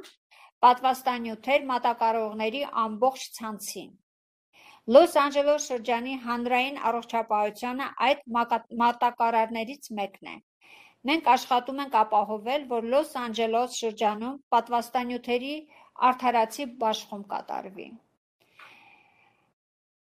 Պատվաստումների տեղամասերը գտնվելու վայրը ամբողջ վարչաշրջանում և այս շաբաթվա նախատեսված նշանակմամբ Մինչև նոր պետական համակարգ գործելը մենք կշարունակենք համակարգել այս շատ ընդարձակ և ընդունակ դեղատների, հիվանդանոցների, նահանգային որակավորումներ ունեցող առողջապահական կենտրոնների և այլ առողջապահական կլինիկաների, ինչպես նաև մեր վեց մեծ տարողության տեղամասերի կառավարումը Լոս Անջելես կոմսության կողմից։ Ընդհանուր առմամբ Այս շաբաթ մենք ունենք պատվաստումներ առաջարկող 299 կայք։ Մենք բարելավումներ ենք կատարել մեր գրանցման համակարգում ապահովելու համար, որ բոլորը ստանան երկրորդ տեղաչափը։ Մարդիկ, ովքեր պատվաստվել են մեր հինգ մեծ հզորությունների կայքերից մեկում կամ մեր փոքր շրջանի համայնքային կայքերից մեկում, նամակներ են ստանում տեղեկացնելով նրանց երկրորդ տեղաչափի նշանակման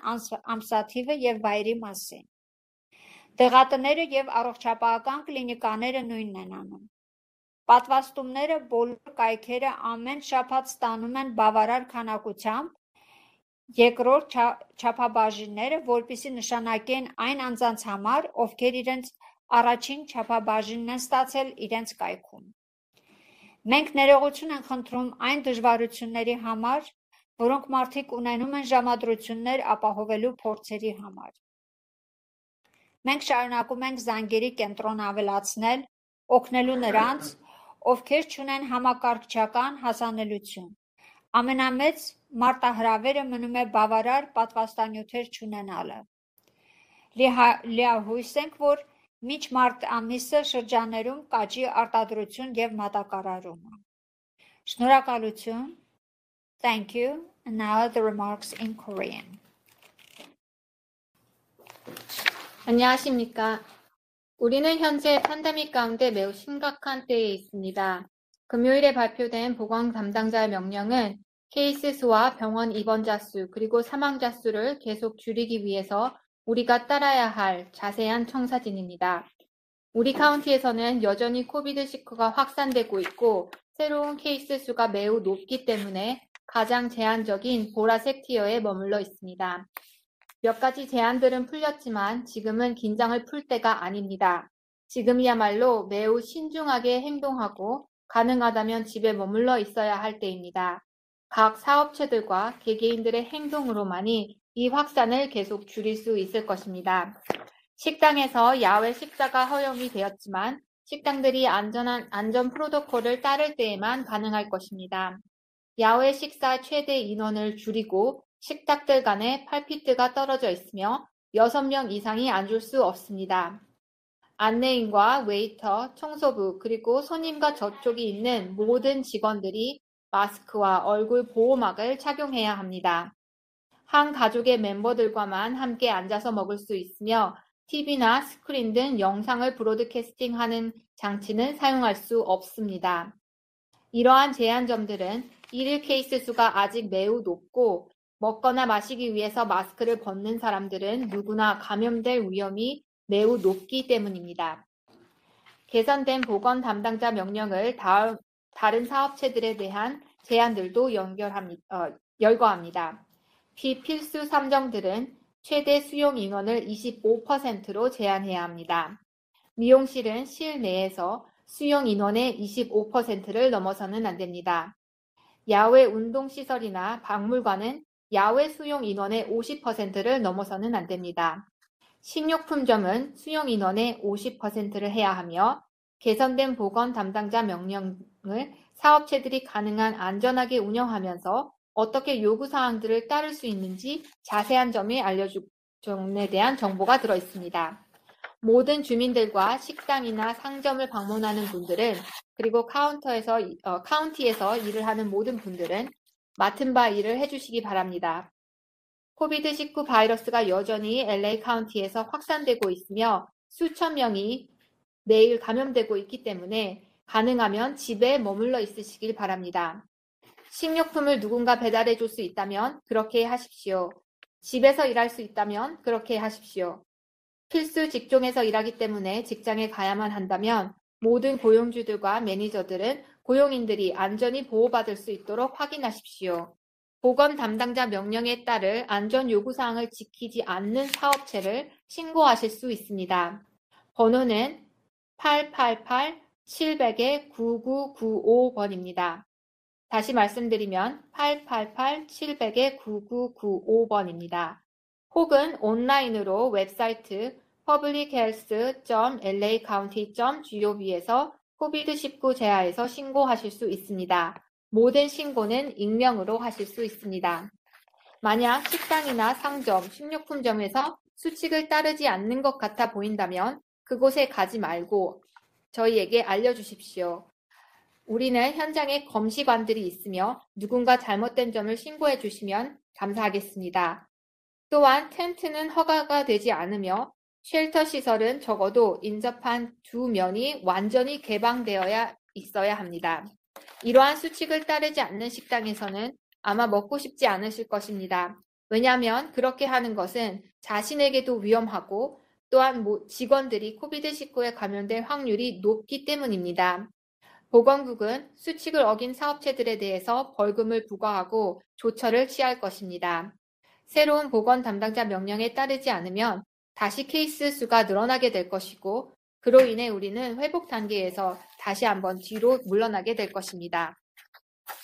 지난주엔 평균 217명이 매일 코비드19로 사망하였으며 지난주 중에 이틀 동안은 300명 이상이 사망하였습니다.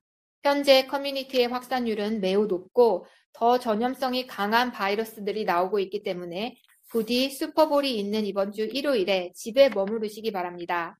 올해에는 집에서나 한 가족이 아닌 사람들이 여는 파티에 참석해서 더 큰 위험 요소를 만들지 마십시오. 이번 주 일요일에는 안전하게 즐기고 집안 사람들과만 집에서 게임을 시청하시기 바랍니다. 현재 케이스들이 줄어들고 있고 긍정적인 방향으로 향하고 있는 상황에서 다시 한번 심각한 질병과 사망률을 만드는 확산을 만드는 이런 이벤트를 맞이하고 싶지 않을 것입니다. 하나의 파티는 많은 사람들이 감염되게 할 수 있고 이 바이러스는 단지 2, 3주 내에 다른 사람들에게 확산되어 케이스 수가 다시 증가할 수 있습니다. 케이스 수가 다시 증가하면 보건 담당자 명령을 다시 제한하며 주민들을 보호하는 방법밖에 없을 것입니다. 우리가 모두 옳은 일을 한다면 케이스 수의 증가를 막을 수 있을 것입니다. 그러면 이제 현재 업데이트를 말씀드리겠습니다. 오늘 85명의 새로운 사망자 수가 보고되었으며 이로써 LA 카운티에서의 총 사망자 수는 16,854명입니다.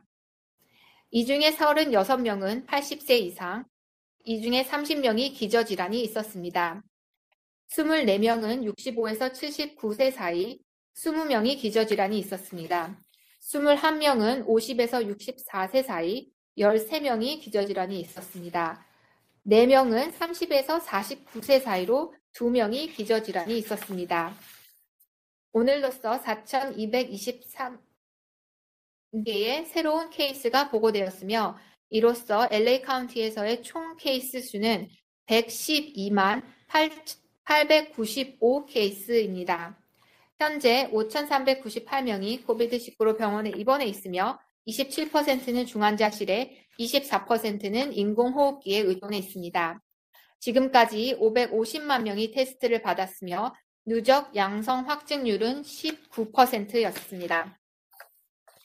7일 평균 11 케이스 수는 1월 8일에 15,000 케이스로 제일 높았으며 1월 27일에 평균이 5,093개로 줄어듦으로써 이 수치는 3주 전에 비해 67% 감소한 수치였습니다. 평균 1일 병원 입원자 수는 1월 7일에 최고 8,046명이었는데 1월 29일에는 5,617명으로서 30% 감소하였습니다. 평균 1일 사망률 역시 1월 초에 가장 높았고 그 후로 33%가 감소하였습니다. 11월에 새로운 케이스 급증률은 주로 젊은 층의 사람들이었습니다. 현재 이 나이층의 그룹에서 더 많은 사람들이 집에 머물고 얼굴 가리개를 사용하고 모임을 피하고 안전수칙을 지키는 것을 데이터를 통해 확인할 수 있었습니다. 1월 8일에 30에서 49세 사이의 평균 1일 케이스 수가 4,937개였는데 1월 27일에는 1,595개로 67%가 어, 줄어들었습니다.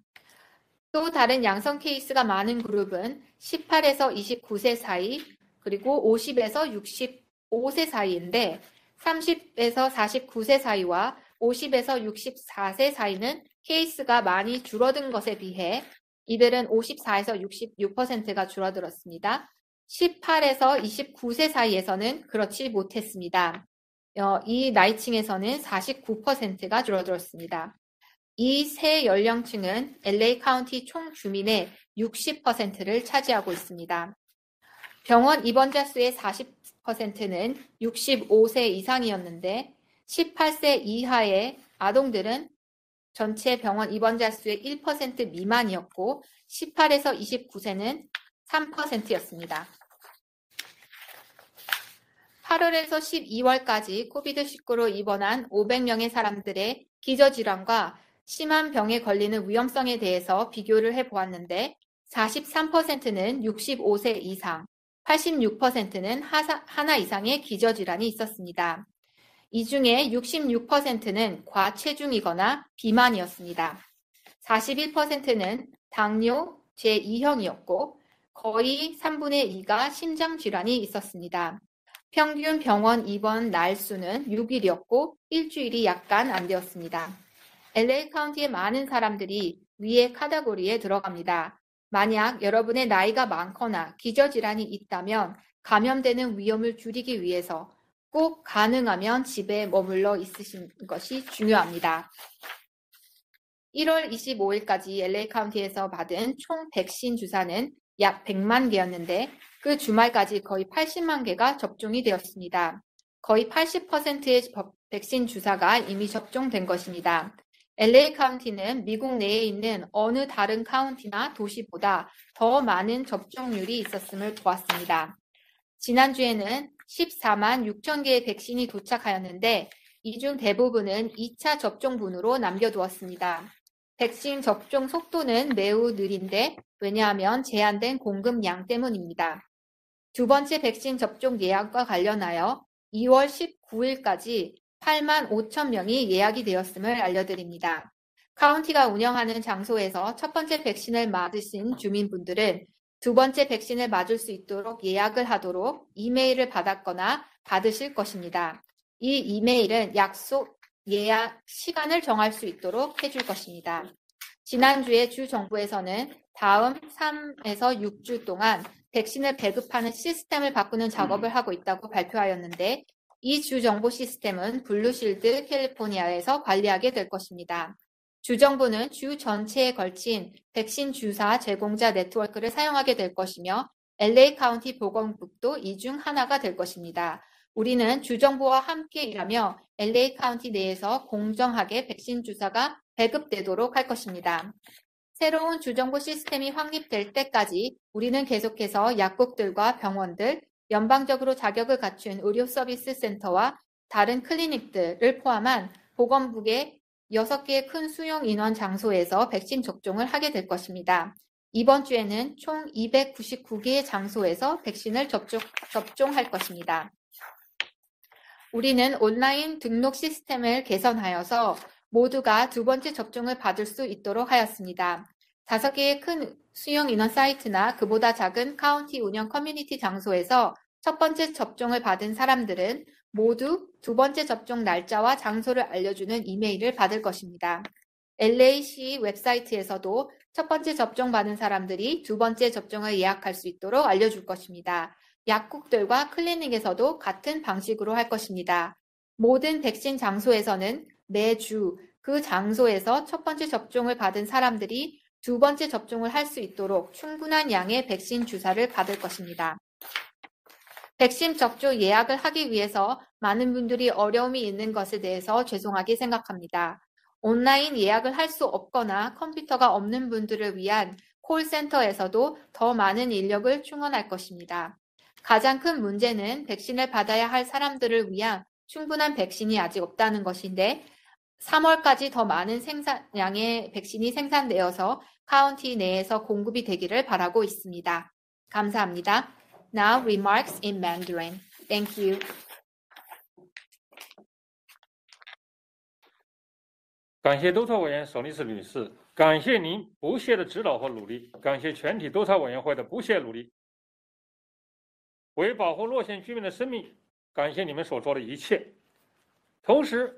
我们也感谢你，感谢你们为争取更多的新冠疫苗所做的一切。更多的疫苗会帮助我们结束疫情。现在，请让我为你们更新一些有关新冠疫情的资料。保持警惕，我们进入了防疫的一个关键期。上周五更新的居家令为我们每个人提供了明确的指南，以确保目前新冠病例下降的趋势、住院人数的下降趋势及死亡人数的下降趋势。我。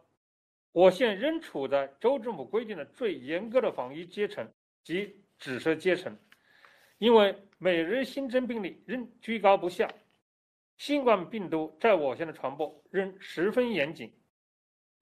居家令放松了一些规定，但现在仍不是我们放松的时候。现在我们仍十分警惕，警惕这一十分致命的病毒。我们应尽可能待在家里。只有通过我们每个企业和个人的不懈努力，我们才能不断的减少感染。为了让我们顺利的进入下一阶段，我们每个人都应当依令行事，以确保我们大家最大的安全。如果餐厅按规定营业，那么现在就可以提供室外就餐。这些规定包括减少室外就餐座位，每桌人。不超超过六个座位，每座之间相隔至少八英尺。一切服务人员、服务生、引客员等都应戴都应佩戴口罩和面罩。只有同一家庭成员的人才能够坐在同一个桌子。电视及其他播放器都不能使用，因为目前每日新增病例都仍然很高。所以被感染的几率也非常高。更新过的居家令也为其他商业提供了规定和限制，譬如非必要零售店只能开启百分之二十五的营容量，美发店不得开启超过百分之二十五的容量，室外健身和博物馆的室外容量也不得超过百分之五十。生活用品零售店不得超过百分之五十。新的居家令对每一种商业都做了较较详细的规定。同时，我对光顾餐厅和零售店的每位居民提出如下要求：做好自己的保护，因为 COVID-19 仍在我县广泛传播，成千上万的人每天都被感染，所以我们建议你尽可能待在家里。如果你可以通过派送获取必要的食物，请选择派送；如果你可以通过电信通讯，请使使用电子通讯；如果你的工作属于必须的种类，我们要求员工和雇主一起来努力，保证员工得到充分的保护。我们设置了专门的热线，以便洛县居民一旦发现任何违规，可以拨打一八八八七零零九九九五。你也可以通过网上举报，我们的网上举报网站是 publichealth.dot.la county.dot.gov，点击 COVID-19 部分，所有举报都可以是匿名举报。关键的是，作为一个消费者，你可以选择光顾那些遵守规定的商家。我们每个人都十分尽心。我们也十分感谢每个人的行动承诺和耐心。通过尽量待在家里，通过佩戴口罩外出，通过与他人保持至少六英尺的距离，通过勤洗手等等，所有这些都对防疫有很大帮助。我们希望每个人都按照以上的要求去做，只有这样，你们才能保持，我们才能够保护我们的邻里。我们的家人及我们的同事，近日保护自己。我要再次强调，请以一个受教育的消费者来要求自己，并按自己的行动带动他人。如果发现任何餐厅和零售店没有遵守规定，请停止光顾，并告知我们。我们会有检察员去实地调查。我们真诚的感谢那些为我们提供信息的居民。室外不允许帐篷，而且必须有不相邻的两面是完全敞开的。你不会光顾那些不遵守规定的餐厅，因为这样增加了你被感染的风险，也增加了员工被感染的风险。公共卫生局会对违规者处以罚单。不幸的是，如果不遵守新的新的新的居家令。极我们极有可能会造成一种新一轮的大面积的传播，我们不希望看到这种情况出现。任何新的增加都会促使我们采取以前更严格的居家令，而这是我们谁都不愿意看到的。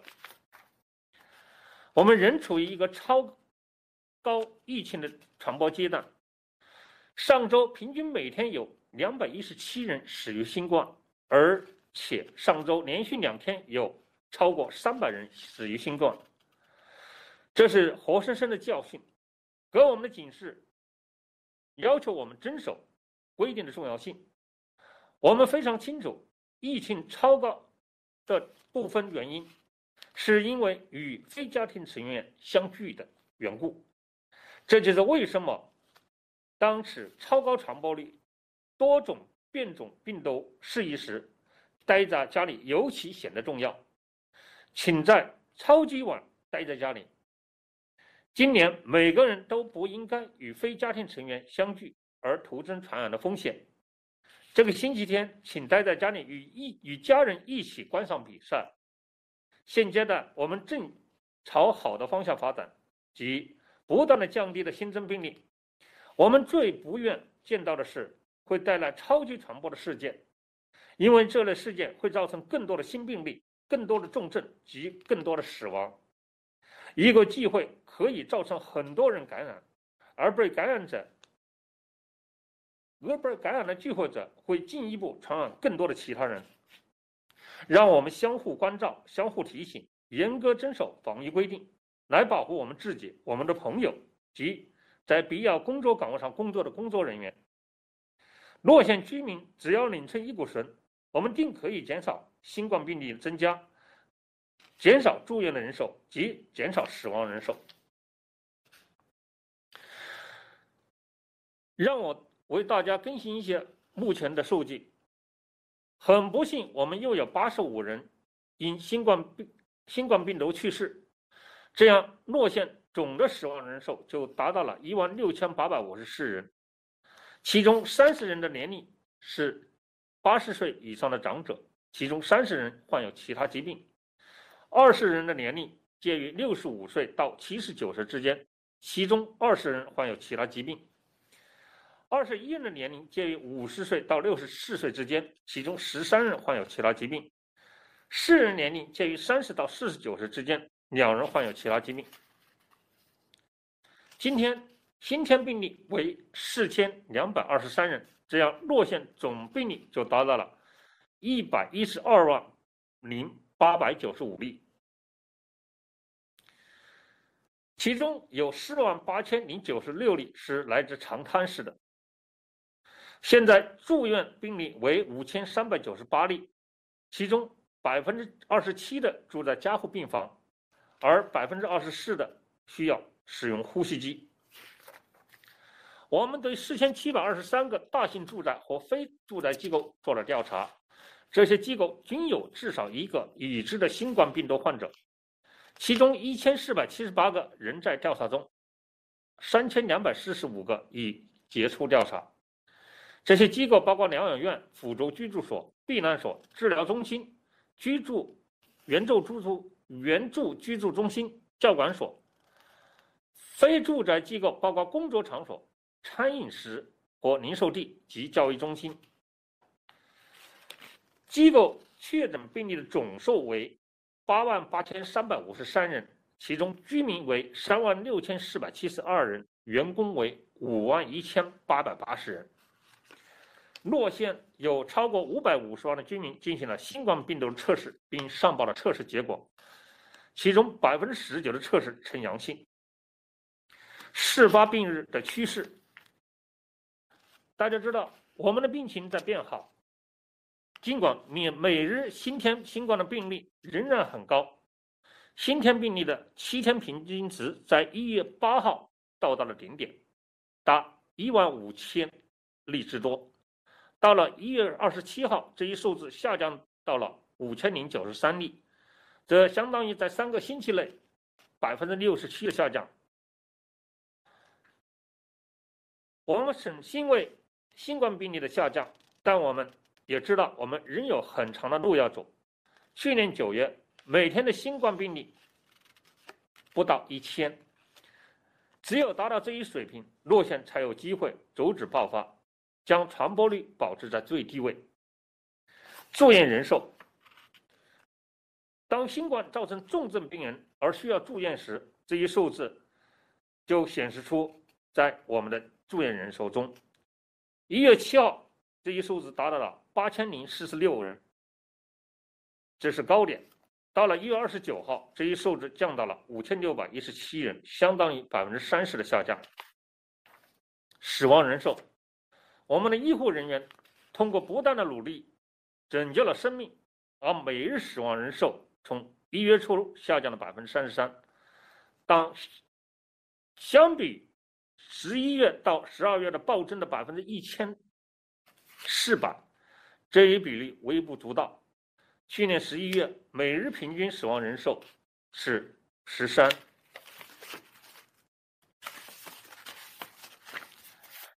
疫苗接种更新，截止一月二十五号，洛县总共收到了一百万支疫苗，而同时约有八十万支已经接种。即百分之八十的疫苗已接种。据最新数据，洛县是所有大县或大城市中完成接种比例最高的。每星期我们接收的疫苗有多有少。上星期我们接收了十四万六千剂疫苗，而其中大部分是用来第二次注射的。因为疫苗供应紧缺，接种速度非常缓慢。在县政府提供的接种点的预约报中。显示有八万五千人已预约，已经预约了第二次注射。在县政府注射点已注射的第一针的居民都已收到电子邮件确认第二针的时间或日期。That's concludes for today. Thank you. This episode of LA Public Health was produced by the Los Angeles County Department of Public Health. Our department is nationally accredited by the Public Health Accreditation Board and is committed to protecting and improving the health of over 10 million residents in Los Angeles County.